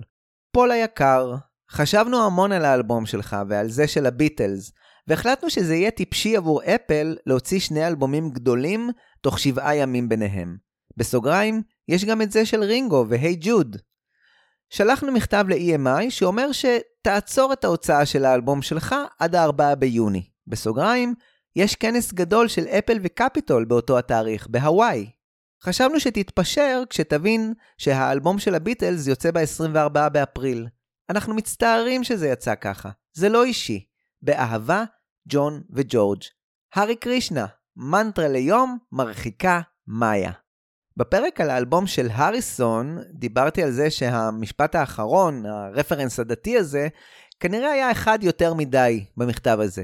אבל הציניות הזו, לא רק באספקט הדתי, אלא בכלל בעצם קיומו של המכתב והאופן שבו בחרו ג'ון וג'ורג' להודיע לפול, תתחיל רולר קוסטר שאני חושב שהם לא שיערו שיסתיים ככה. המכתב הונח במעטפה שעליה נכתב From us to you, ובמקור תוכנן לתת אותו לקבלה שתשלח אותו לביתו של פול. רינגו, שהרגיש שזה אולי צריך להגיע אישית אל פול, התנדב לקחת אותו אליו. לא חשבתי שזה פייר שאיזה פקיד יעביר לו את זה, הוא הסביר. רינגו הגיע לקוונדיש ודפק על הדלת. פול פתח, וכשהוא הבין במה מדובר, הוא התחרפן. רינגו הגיע אליי, הוא נשלח על ידי האחרים, ככה האמנתי, מפני שהוא היה הבחור הנחמד. הוא הגיע לבית, ואני מודה שהייתי קצת verbally. אתם סתם מתעסקים איתי, אמרתי. רינגו ענה, לא, זה בשם הבורד ובשם הביטלס, אנחנו חושבים שצריך לעשות את זה. לי פשוט נמאס מכל זה. בריאיון אחר פול סיפר, ממש כעסתי, אמרתי דברים כמו, זה היה הקש האחרון, אם אתם גוררים אותי למטה, אני אקח את כולכם איתי. כל מה שאתם עושים לי, אני אעשה לכם. כשרינגו העיד במשפט שהתנהל בתחילת 71, הוא סיפר שפול אמר, אני אגמור את כולכם, אתם תשלמו על זה. אתם בטח כבר מבינים את הלך הרוח. פול המשיך לספר, זו הייתה הפעם היחידה שאמרתי למישהו, תסתלק. זה באמת היה עוין. ככה היו הדברים בתקופה הזו. לא ממש התפוצצתי, אבל הייתי קרוב מאוד. לצערי, זה היה רינגו. הוא היה הדמות שהייתה הכי פחות אשמה מכולם. אבל הוא היה זה שהם שלחו כדי שאשנה את התאריך. הוא בטח חשב לעצמו, פול יעשה את זה. אבל הוא נתקל בדמות אחרת, כי עכשיו, למעשה, החרמתי את חברת אפל. ככה סיפר רינגו על החוויה שלו. הוא השתגע, הוא צעק והצביע עליי, הוא פשוט יצא משליטה, ודחף את האצבעות שלו לכיוון הפרצוף שלי. הוא אמר לי לקחת את המעיל שלי ולצאת. לא האמנתי שזה קורה. כשרינגו דיווח לחברה על האירוע הזה, לנון הבין שזה כנראה הופך להיות ראש בראש, לנון מול מקארטני. להתעמר ככה ברינגו? אף אחד לא עושה דבר כזה. רינגו דיבר עם ג'ון וג'ורג' ושכנע אותם שצריך להתפשר עם פול. הרגשתי שמכיוון שהוא היה החבר שלנו, ומכיוון שהתאריך היה כל כך חשוב עבורו, אנחנו צריכים לתת לו ללכת בדרכו. חברת אפל נאלצה להתקפל ולשנות את תאריך היציאה של האלבום של הביטלס. למחרת ב-1 באפריל, ברוח הלחימה הזו שמקארטני נכנס אליה, ג'ון איסטמן כתב מכתב לחברת United Artists, שבו הוא הצהיר שפול עדיין לא הסכים בכלל שהסרט ישתחרר, ושאי אפשר לסמוך על מה שקליין אומר. באופן סמלי, באותו היום, פיל ספקטור המשיך לעבוד על המיקס החדש לאלבום של הביטלס, וביום הזה הוא הגיע לנקודה המכרעת. זה היה יום של הקלטות תזמור עבור שירים באלבום. פיל החליט שחלק מהשירים צריכים את הבומבסטיות התזמורתית, ואם אפשר אז כמה שיותר. לאולפן מספר 1 הגדול נדחסו משהו כמו 50 נגנים, שכללו 18 כינורות, 4 צ'לוז, נבל אחד, טרומבונים, גיטרה ומקהלה של 14 זמרים. עוד נגן שהגיע ביום הזה היה רינגו סטאר. שלושה שירים היו על הפרק ביום הזה, ובאופן מוזר ואולי מכוון, נבחרו שיר אחד של לנון, שיר אחד של מקארטני ושיר אחד של הריסון. מה שמוריד מהשולחן לדעתי את הספקולציה שזה היה קשור איכשהו לאיזושהי נקמה במקארטני. העבודה החלה עם Across the Universe של ג'ון, כשהוקלטו קטעי תזמור שכתב בריין רוג'רס, יחד עם קטעי המקהלה שכתב ג'ון בראם. בנוסף, הוקלטו קטעי תופים נוספים של רינגו. ככה נשמעה עבודת התזמור והמקהלה.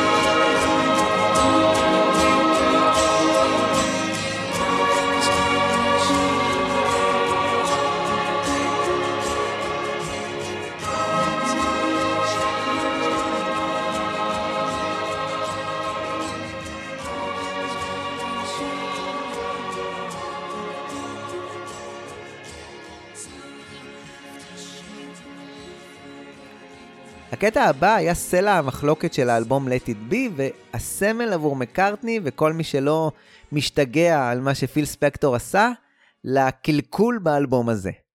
את התזמור ל-The Long and Winding Road כתב ריצ'רד יוסון, והשם הזה נשמע מוכר, מכיוון שמקארטני בסופו של דבר יבחר בו לעשות את התזמורים לאלבום ת'רלינגטון, שהיה הגרסה הסמי-תזמורתית לאלבום רם. אני לא יודע אם זה מכוון או שלא, אבל נשמע שיוסון כתב קטעי תזמור מצד אחד מאוד פשטניים, אבל גם מוגזמים יתר על המידה. מצד אחד הם מאוד סרט של דיסני ומנסים לרגש, אבל באופן מסוים זה נראה שבמקום לאתר את השיר בכלי נשיפה וכלי מיתר, זה נראה שהכוונה הייתה לשנות את The Long and Winding Road מהקצה לקצה.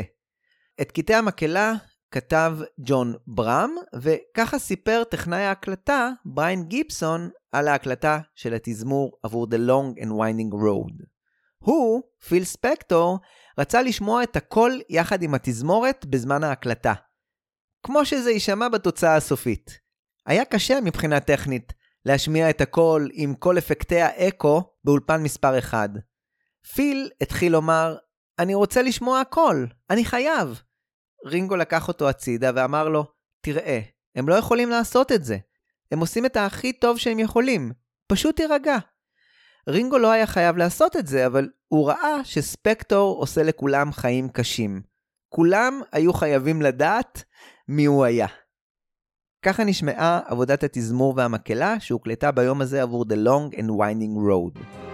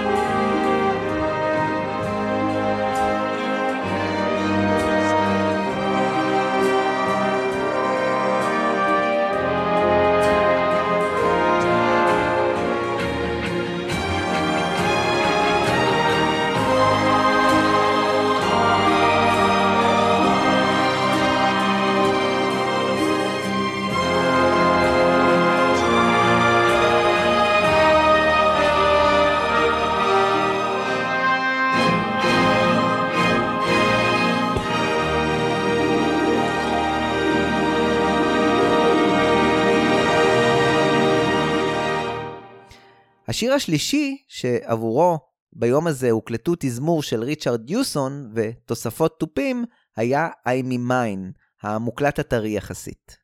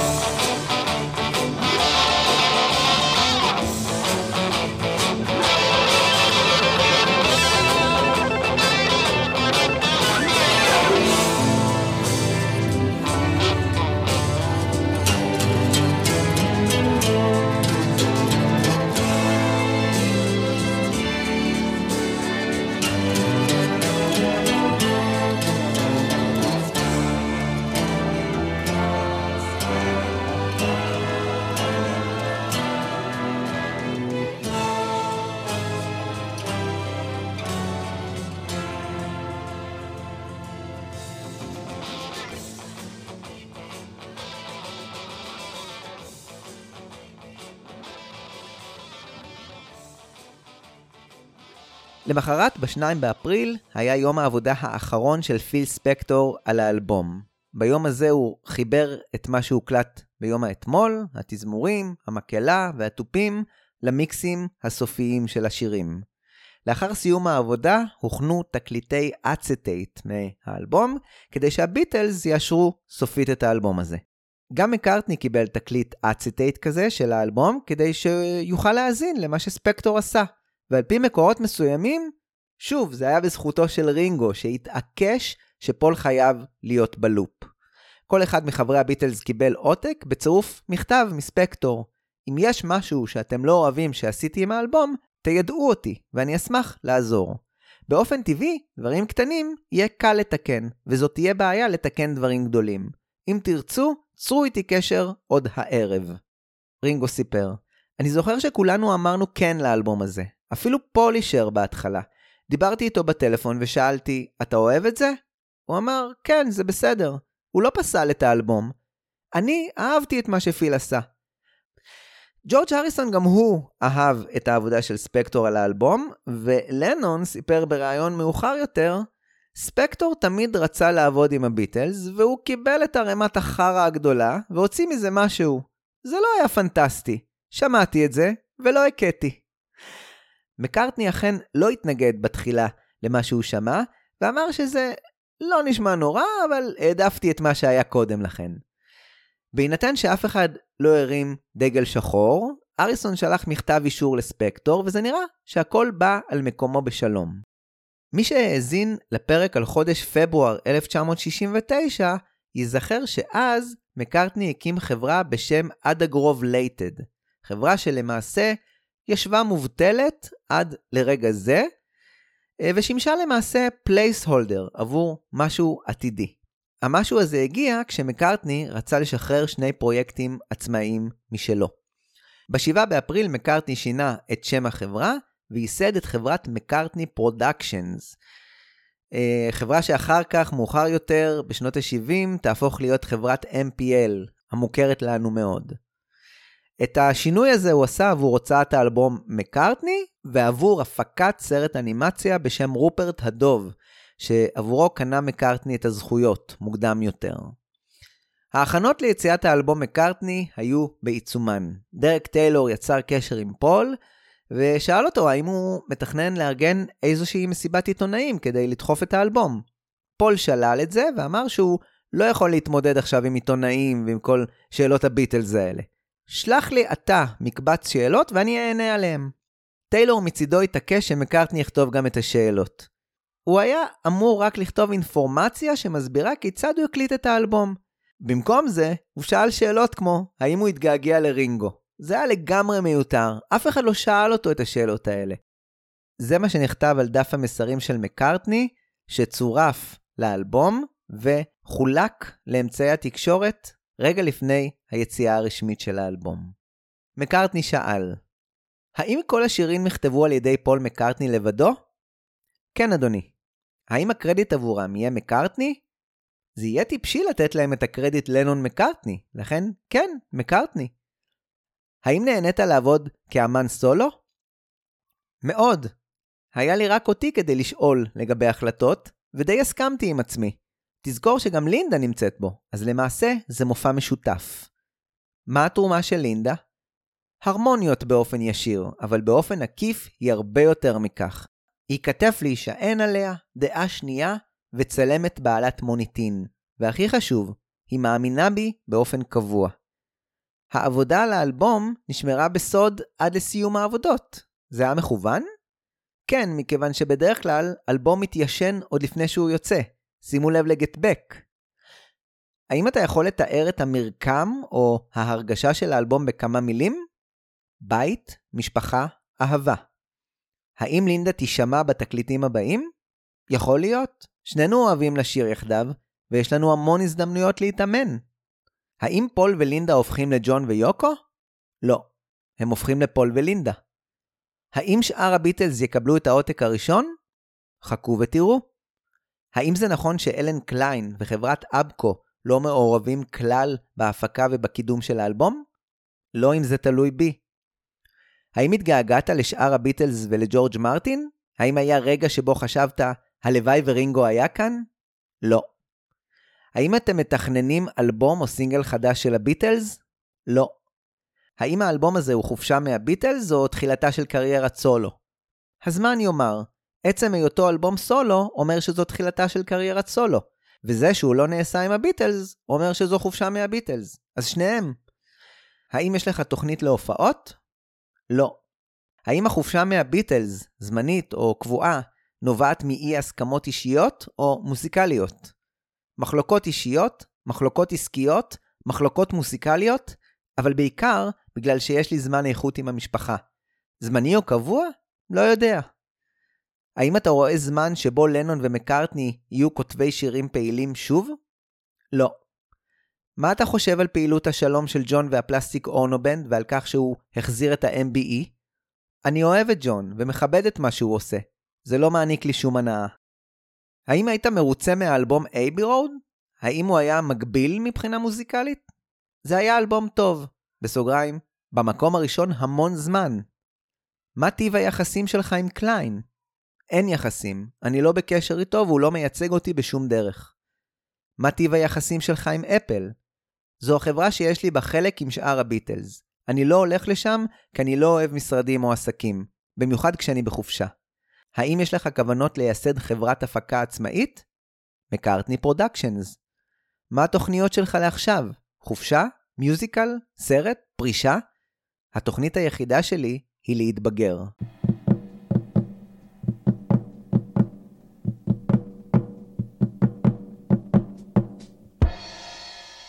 הדף הזה היה נקמה של מקארטני, אבל אני לא מקבל את הרושם ממנו שהוא נועד כדי לפרק את הביטלס באופן מהותי.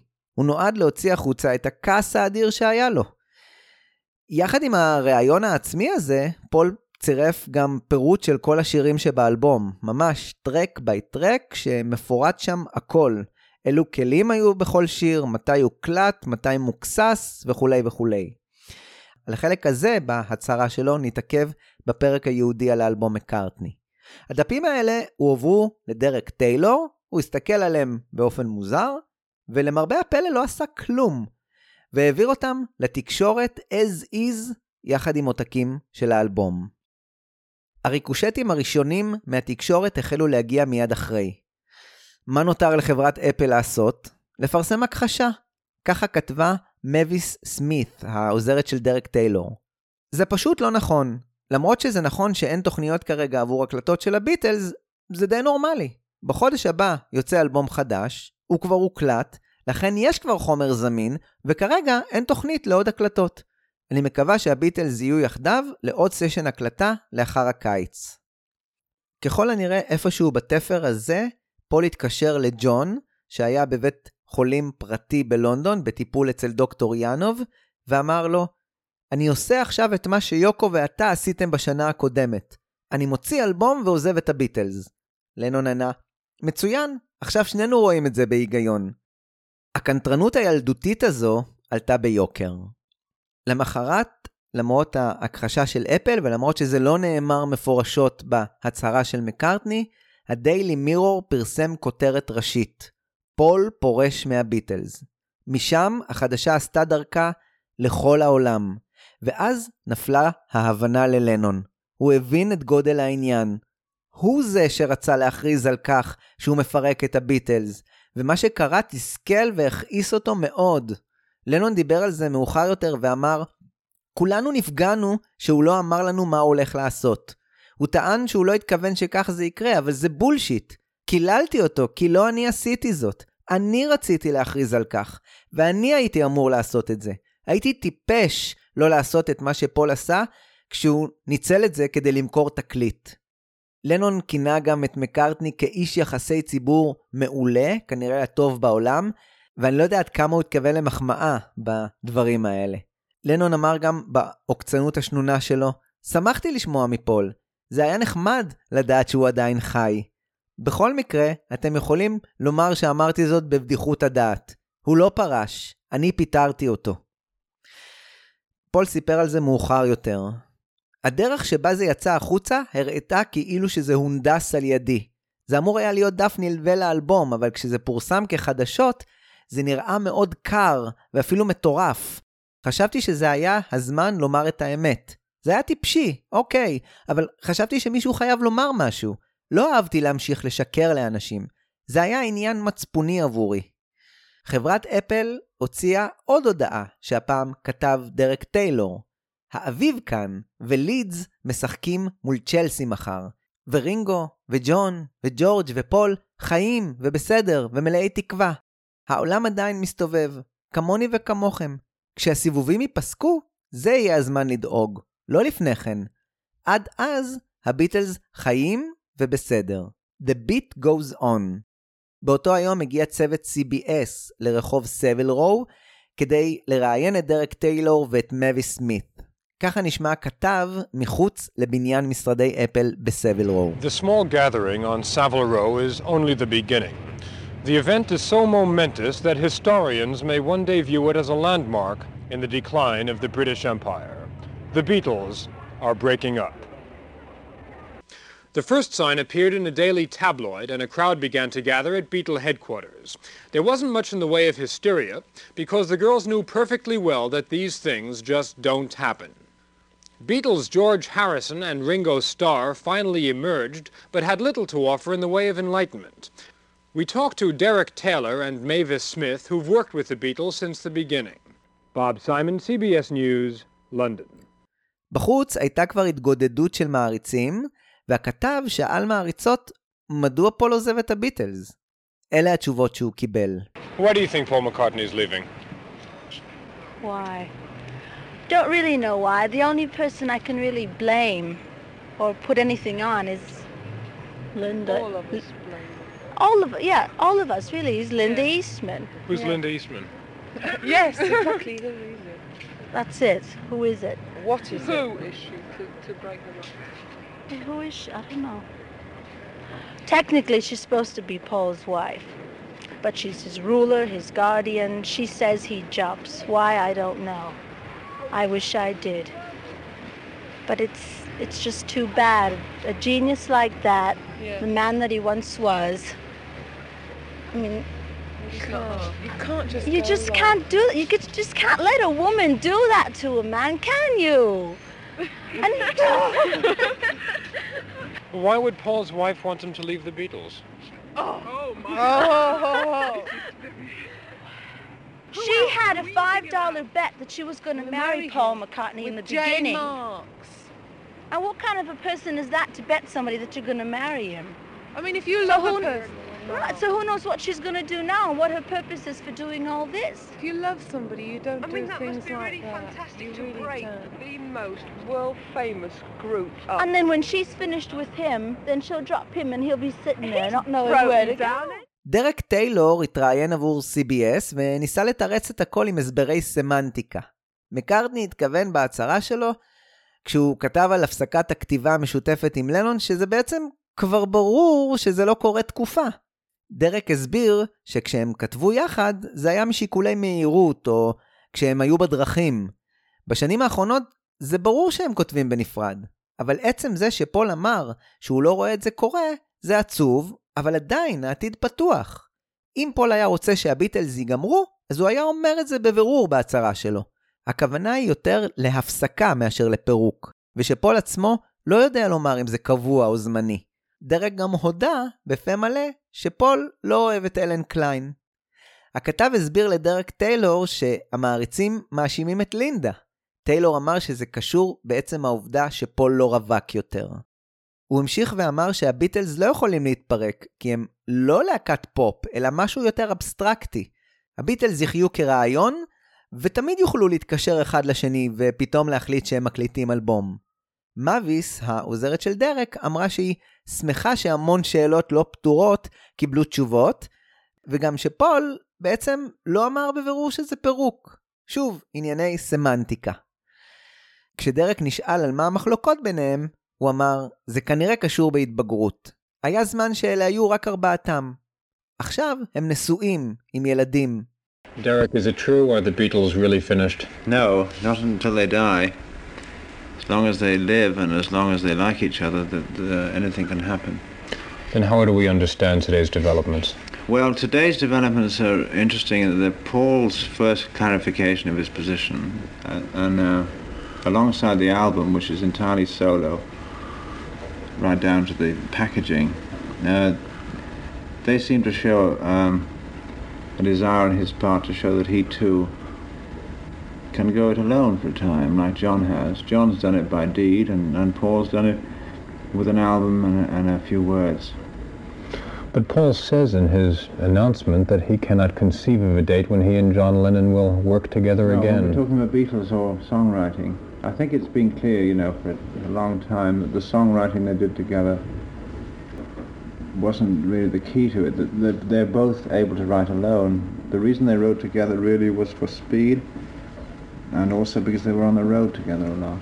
But for years, many songs have clearly been McCartney songs or Lennon songs. He does say that he no longer has any relationship with the business advisor that's He never did have though. Part of the problem is that he doesn't like Alan Klein. Well, the fans who are gathered outside right now seem to generally have an interpretation that it's his wife. It's Paul McCartney's wife, the evil one. They're calling her all sorts of names.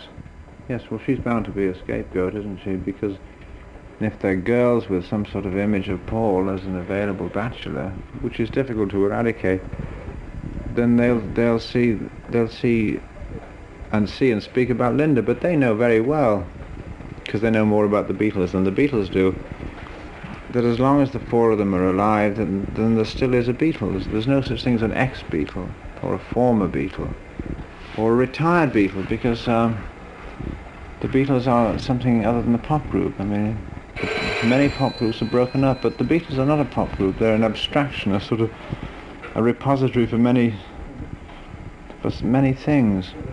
But it's possible they'll never put out another album or another film. Oh, it's film. possible, but it's less than probable. How could you see them getting together again? Only by making a phone call. How? Well, by John thinking, I wonder how Paul is, and then from there, from that point, as soon as you decide to pick up the phone, I mean, anything can happen.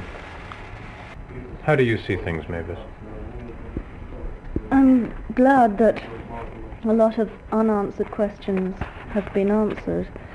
And I'm also glad that Paul hasn't definitely said that there's a split because he hasn't said this.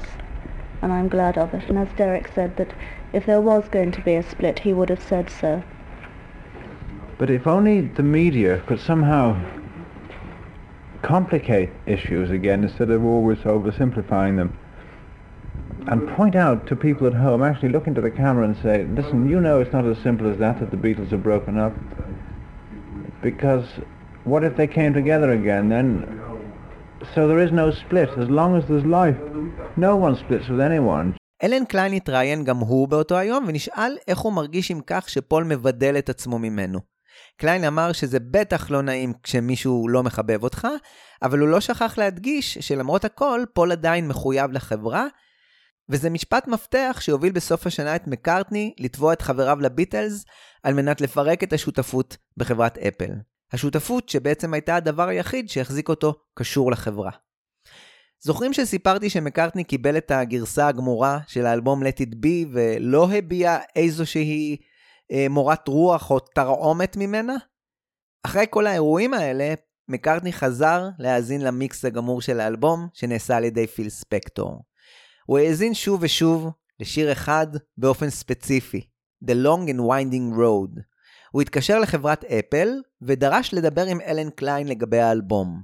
כשהוא לא הצליח לתפוס אותו, הוא שלח ב-14 באפריל מכתב לקליין דרך חבר ההנהלה של אפל, ביל אוקס. המכתב היה ממוען גם לפיל ספקטור וגם לג'ון איסטמן. ככה היה כתוב במכתב.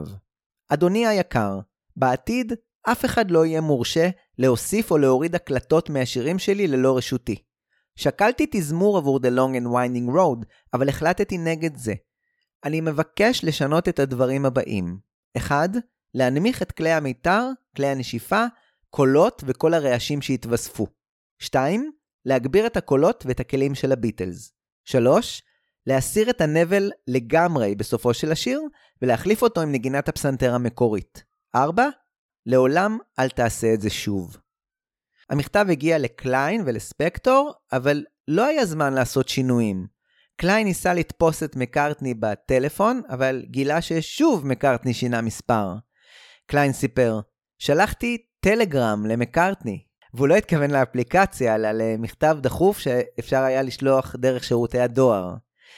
בטלגרם הזה נאמר שקליין לא מבין את מה שמקארטני כתב במכתב שלו, ושייצור קשר איתו או עם ספקטור ישירות. קליין המשיך לספר. למחרת קיבלתי מסר שהמכתב מדבר בפני עצמו. זה היה מאוחר מדי כדי לשנות את התקליט. מקארטני, שהרגיש שהדברים יוצאים מכדי שליטה, התראיין לכתב חובב הביטלס שאתם כבר מכירים, ריי קונולי. קונולי אמנם לא פרסם בזמן אמת את דבר עזיבתו של לנון, אבל הפעם, כשמקארטני פנה אליו, הוא לא היסס לפרסם ראיון עם מקארטני, אה, שהביא, חייבים לומר, את תגובתו הדי מתנצלת של מקארטני על האירועים. הכתבה הזו פורסמה ב-21 באפריל 1970 ב-Evening Standard, תחת הכותרת מדוע הביטלס התפרקו. קונולי בעצם יישאר קו עם התקשורת, והנרטיב של הפירוק עדיין נשמר. צריך לומר שהכתבה התפרסמה ממש כמה ימים לאחר יציאת האלבום מקארטני ב-17 באפריל. ככה בין היתר אמר פול בכתבה. זה קשה עבורי לכתוב עם ג'ון כשיוקו יושבת שם. אם אני צריך לחשוב על שורה, אני מתחיל להיות עצבני. אני רוצה אולי לומר משהו כמו, אני אוהב אותך, נערה, אבל כשיוקו מסתכלת, אני מרגיש שאני תמיד חייב לבוא עם משהו מתוחכם יותר ואוונגרדי. היא בטח הייתה אוהבת את הדברים הפשוטים יותר, אבל אני פחדתי. אני לא מאשים אותה, אני מאשים את עצמי. אני לא יכול להאשים את ג'ון על כך שהוא התאהב ביוקו, יותר ממה שאני יכול להאשים את עצמי על כך שהתאהבתי בלינדה. ניסינו לכתוב יחד עוד כמה פעמים, אבל אני חושב ששנינו החלטנו שזה יעבוד טוב יותר בנפרד. אמרתי לג'ון בטלפון לפני כמה ימים שבתחילת השנה מאוד כעסתי עליו. קינאתי ביוקו, ופחדתי מפני הפירוק של שותפות מוסיקלית נהדרת. לקח לי שנה להבין שהם מאוהבים ממש כמוני וכמו לינדה. מקארטני דיבר על קליין.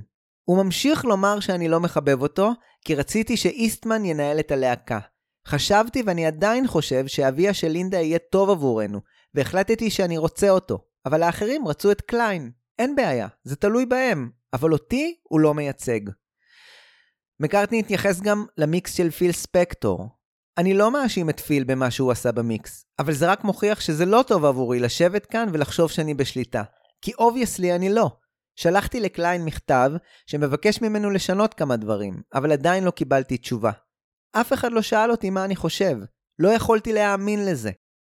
בסופו של דבר הריאיון המפויס הזה, כמו שאני מבין זאת, למרות הכותרת, בא לשנות את הנרטיב התקשורתי ולנסות להחזיר את הגלגל לאחור.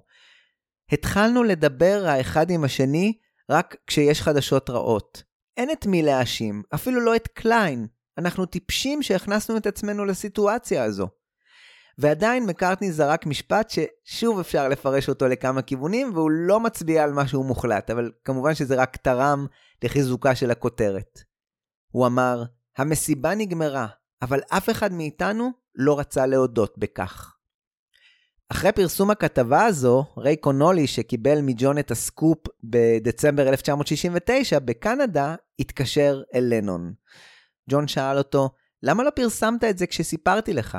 ריי ענה, ביקשת שלא לפרסם. ג'ון ענה לו, אתה העיתונאי, ריי. בואו נעשה סיכום מהיר של האירועים. אם אני קורא נכון את מה שקרה, מקארטני ברגע של זעם החליט לחשוף באופן ציני ונמהר, יש לומר, שכרגע לא קורה כלום בביטלס. לא הקלטות, לא כתיבה משותפת, ושמבחינתו אין כרגע גם רצון שכזה. המילה פירוק לא נאמרה. אם משווים את זה להצהרה של לנון בספטמבר 1969, שם לנון הבהיר את זה חד וחלק, אני רוצה להתגרש. מקארטני, הזהיר, רק שחרר קיטור. הוא עשה לנון אבל בחצי קלאץ', ובכל זאת עורר מהומת אלוהים בחסות התקשורת. תדמיינו לכם שהתקשורת הייתה מפרסמת משהו עדין יותר, או מתעלמת מההצהרה הזו של מקארטני, כמו שקרה בנובמבר 69 בכתבה של המגזין לייף. אני מאמין שאחרי הוצאת הקיטור של כל אחד מחברי הביטלס באלבומי הסולו שלהם, הביטלס, כפי שציינו גם ג'ורג' וגם רינגו בראיונות שלהם, רגע לפני המהומה, היו חוזרים לעבוד וליהנות מהמפעל המניב שלהם.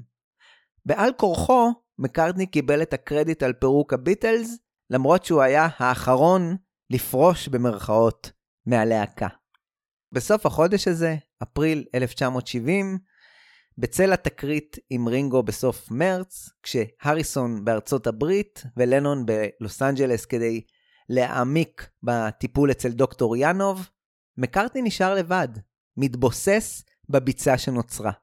האופציה היחידה שהוא ראה כרגע, לאור המצב שנוצר, והעובדה שהוא לא רצה בשום פנים ואופן שקליין יהיה מעורב בענייניו, היא עצמאות מוחלטת ופירוק השותפות. מה שיוביל, בסוף השנה, לתביעה שלו את חברי הביטלס. ב-8 במאי יצא האלבום Let It Be בבריטניה. הביקורות לא חסכו ממנו. ה-NME כתב בכותרת, האלבום מראה שלביטלס כבר לא אכפת. אלן סמית כתב במאמר, זה הספד זול, מצבה מקרטון וסוף עגום ועצוב לפיוז'ן המוזיקלי הזה שניקה וצייר מחדש את פני מוזיקת הפופ. האלבום שיצא בבריטניה במארז מהודר ויקר, שהכיל את ספר התמונות שצולמו על ידי אית'ן ראסל, חטף גם הוא ביקורת. עבודה נרקיסיסטית מולבשת בעטיפה של ממתק. בניו יורק טיימס כתב קרייג מקגרגור, אז הביטלס התפרקו. אם נשפוט על פי התקליט החדש שלהם לתדבי, אז הגיע הזמן. הוא לא משחיר את ההישג הכולל שלהם. זה נכון שהביטלס היו בעלי הדמיון והמשפיעים מכל להקות הרוק, אבל נראה שמגיע זמן בחייה של כל קבוצה אומנותית בו היא מגיעה למבוי סתום, וצריכה להחליט האם ללכת בכיוון חדש או להיפרד. כמובן ששום דבר מהביקורות הקשות לא עזר. האלבום כבש את המקום הראשון במצעדים ונשאר במצעד לכמה שבועות טובים. ב-11 במאי, שבוע לפני יציאת האלבום בארצות הברית, יצא שם סינגל שהכיל בו את The Long and Winding Road יחד עם For You Blue של הריסון בצד השני. הקהל התנפל עליו והסינגל הזה הגיע למקום הראשון, מה שהוכיח לקליין שמקארטני טעה לגבי מה שספקטור עשה עם השיר הזה. כשהאלבום יצא ב-18 במאי בארצות הברית, זו הייתה הצלחה אדירה. קליין התגאה ש-4 מיליון עותקים הוזמנו ברחבי ארצות הברית, ובעוד הישג, רק במאי 1970 חברת אפל הכניסה רווחים בסך 6 מיליון דולר. במהלך המשפט שבו תבע פול את חבריו לביטלס, הצליח מקארטני להוכיח שקליין נהג שלא בהגינות בכספי החברה. אם אתם זוכרים, הסיכום בהסכם הניהול החדש של קליין עם הביטלס היה שקליין מקבל 20% מהרווחים רק עבור מוצרים שראו אור לאחר חתימת חוזה הניהול איתו. במשפט הוצגו הוכחות שקליין נהג אחרת ולקח רווחים גם ממכירות של מוצרים ישנים. עם סיום המשפט במרץ 1971, פסק הדין היה לטובתו של מקארטני וקבע שרואה חשבון חיצוני הוא זה שינהל מעתה את עסקי הביטלס. מקארטני ניצח את קליין, אבל העולם הפסיד את הביטלס. The Beatles, rehearsing, recording, rapping, relaxing, philosophizing, creating. The Beatles, live in a new motion picture. Let it be, let it be, let it be, let it be. Yeah, there will be an answer. Let it be. The Beatles, Let It Be. Ten new songs.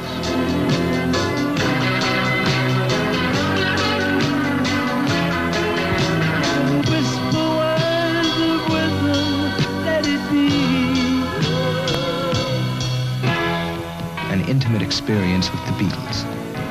A new motion picture. Let it be. ב-20 במאי 1970 התמונה הושלמה יחד עם הפרימיירה של הסרט Let It Be שהוקרן בבריטניה. סרט שהתכתב מאוד עם התקופה שהביטלס נמצאים בה. סרט באורך שעה ועשרים שהראה להקה לא ברגעים היפים שלה, ואולי אפילו לא בשיאה המוזיקלי. היום כשהסרט של פיטר ג'קסון יצא והעושר של החומרים פרוס מולנו, אנחנו יודעים שזה היה יותר מזה. פרויקט Get Back לא היה אקורד הסיום. אקורד הסיום הצורם הגיע רק שנה וארבעה חודשים אחר כך, בתהליך יחסית ארוך לאורך 1969. תהליך שמתועד היטב בסדרה הזו בפודקאסט. באותו היום, ב-20 במאי 1970, יום הפרימיירה של הסרט החדש של הביטלס, שמיותר לציין שאף חבר ביטלס לא הגיע אליה, הכריזה חברת אפל שניל אספינל עובד על סרט דוקומנטרי אחר, שיזכור את הקריירה של הביטלס מליברפול ועד היום. הכוונה הייתה להוציא את הסרט בסוף השנה עם הכותרת הסמלית The Long and Winding Road, ושהוא יכלול בו בין היתר גם ראיונות עם חברי הלהקה. כשהגיע סוף השנה ואיתה גם התביעה של מקארטני, זה היה נראה חסר טעם. הפרויקט נדחה והעבודה התחדשה עליו באמצע שנות ה-70. אז הפרויקט שינה את שמו להיות ביטלמניה. הפרויקט נגנז סופית כשלנון נרצח בסוף 1980, אבל הרעיון לא מת. בתחילת שנות ה-90 הוא התעורר לחיים יחד עם הביטלס בדמות ושם אחרים. אני מדבר כמובן על פרויקט האנתולוגיה.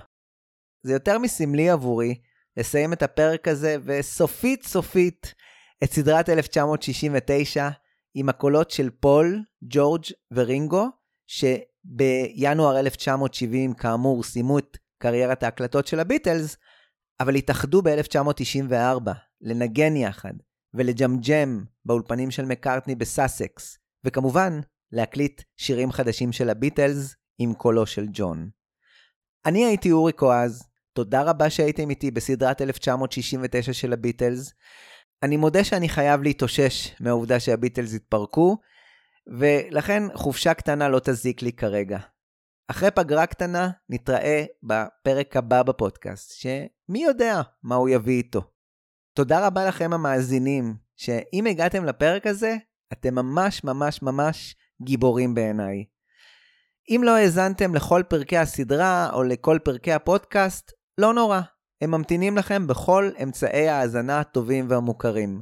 אתם מוזמנים כמובן לקרוא את מגוון הפוסטים בבלוג, לעשות לייק לדף הפייסבוק של ביטלמניקס, אה, או לכל שאר הרשתות החברתיות, ולהירשם ל mailing list בבלוג כדי לקבל עדכונים במייל לגבי ביטלמניקס.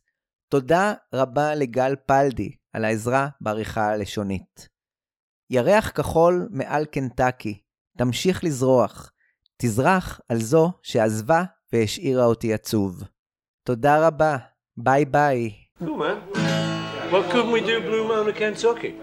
Well, Blue Moon. No. Yeah, man, he's got the chords. What's the opener? Hey, man.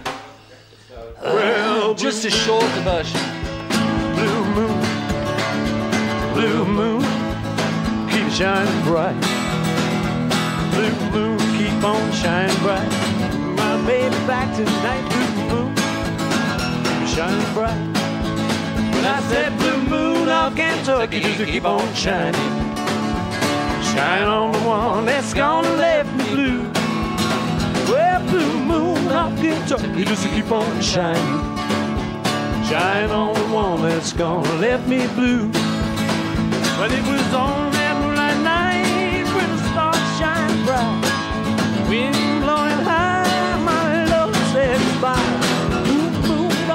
stuck to the. Shine on the one that's gonna let me blue. Shine on the one that's gonna let me blue.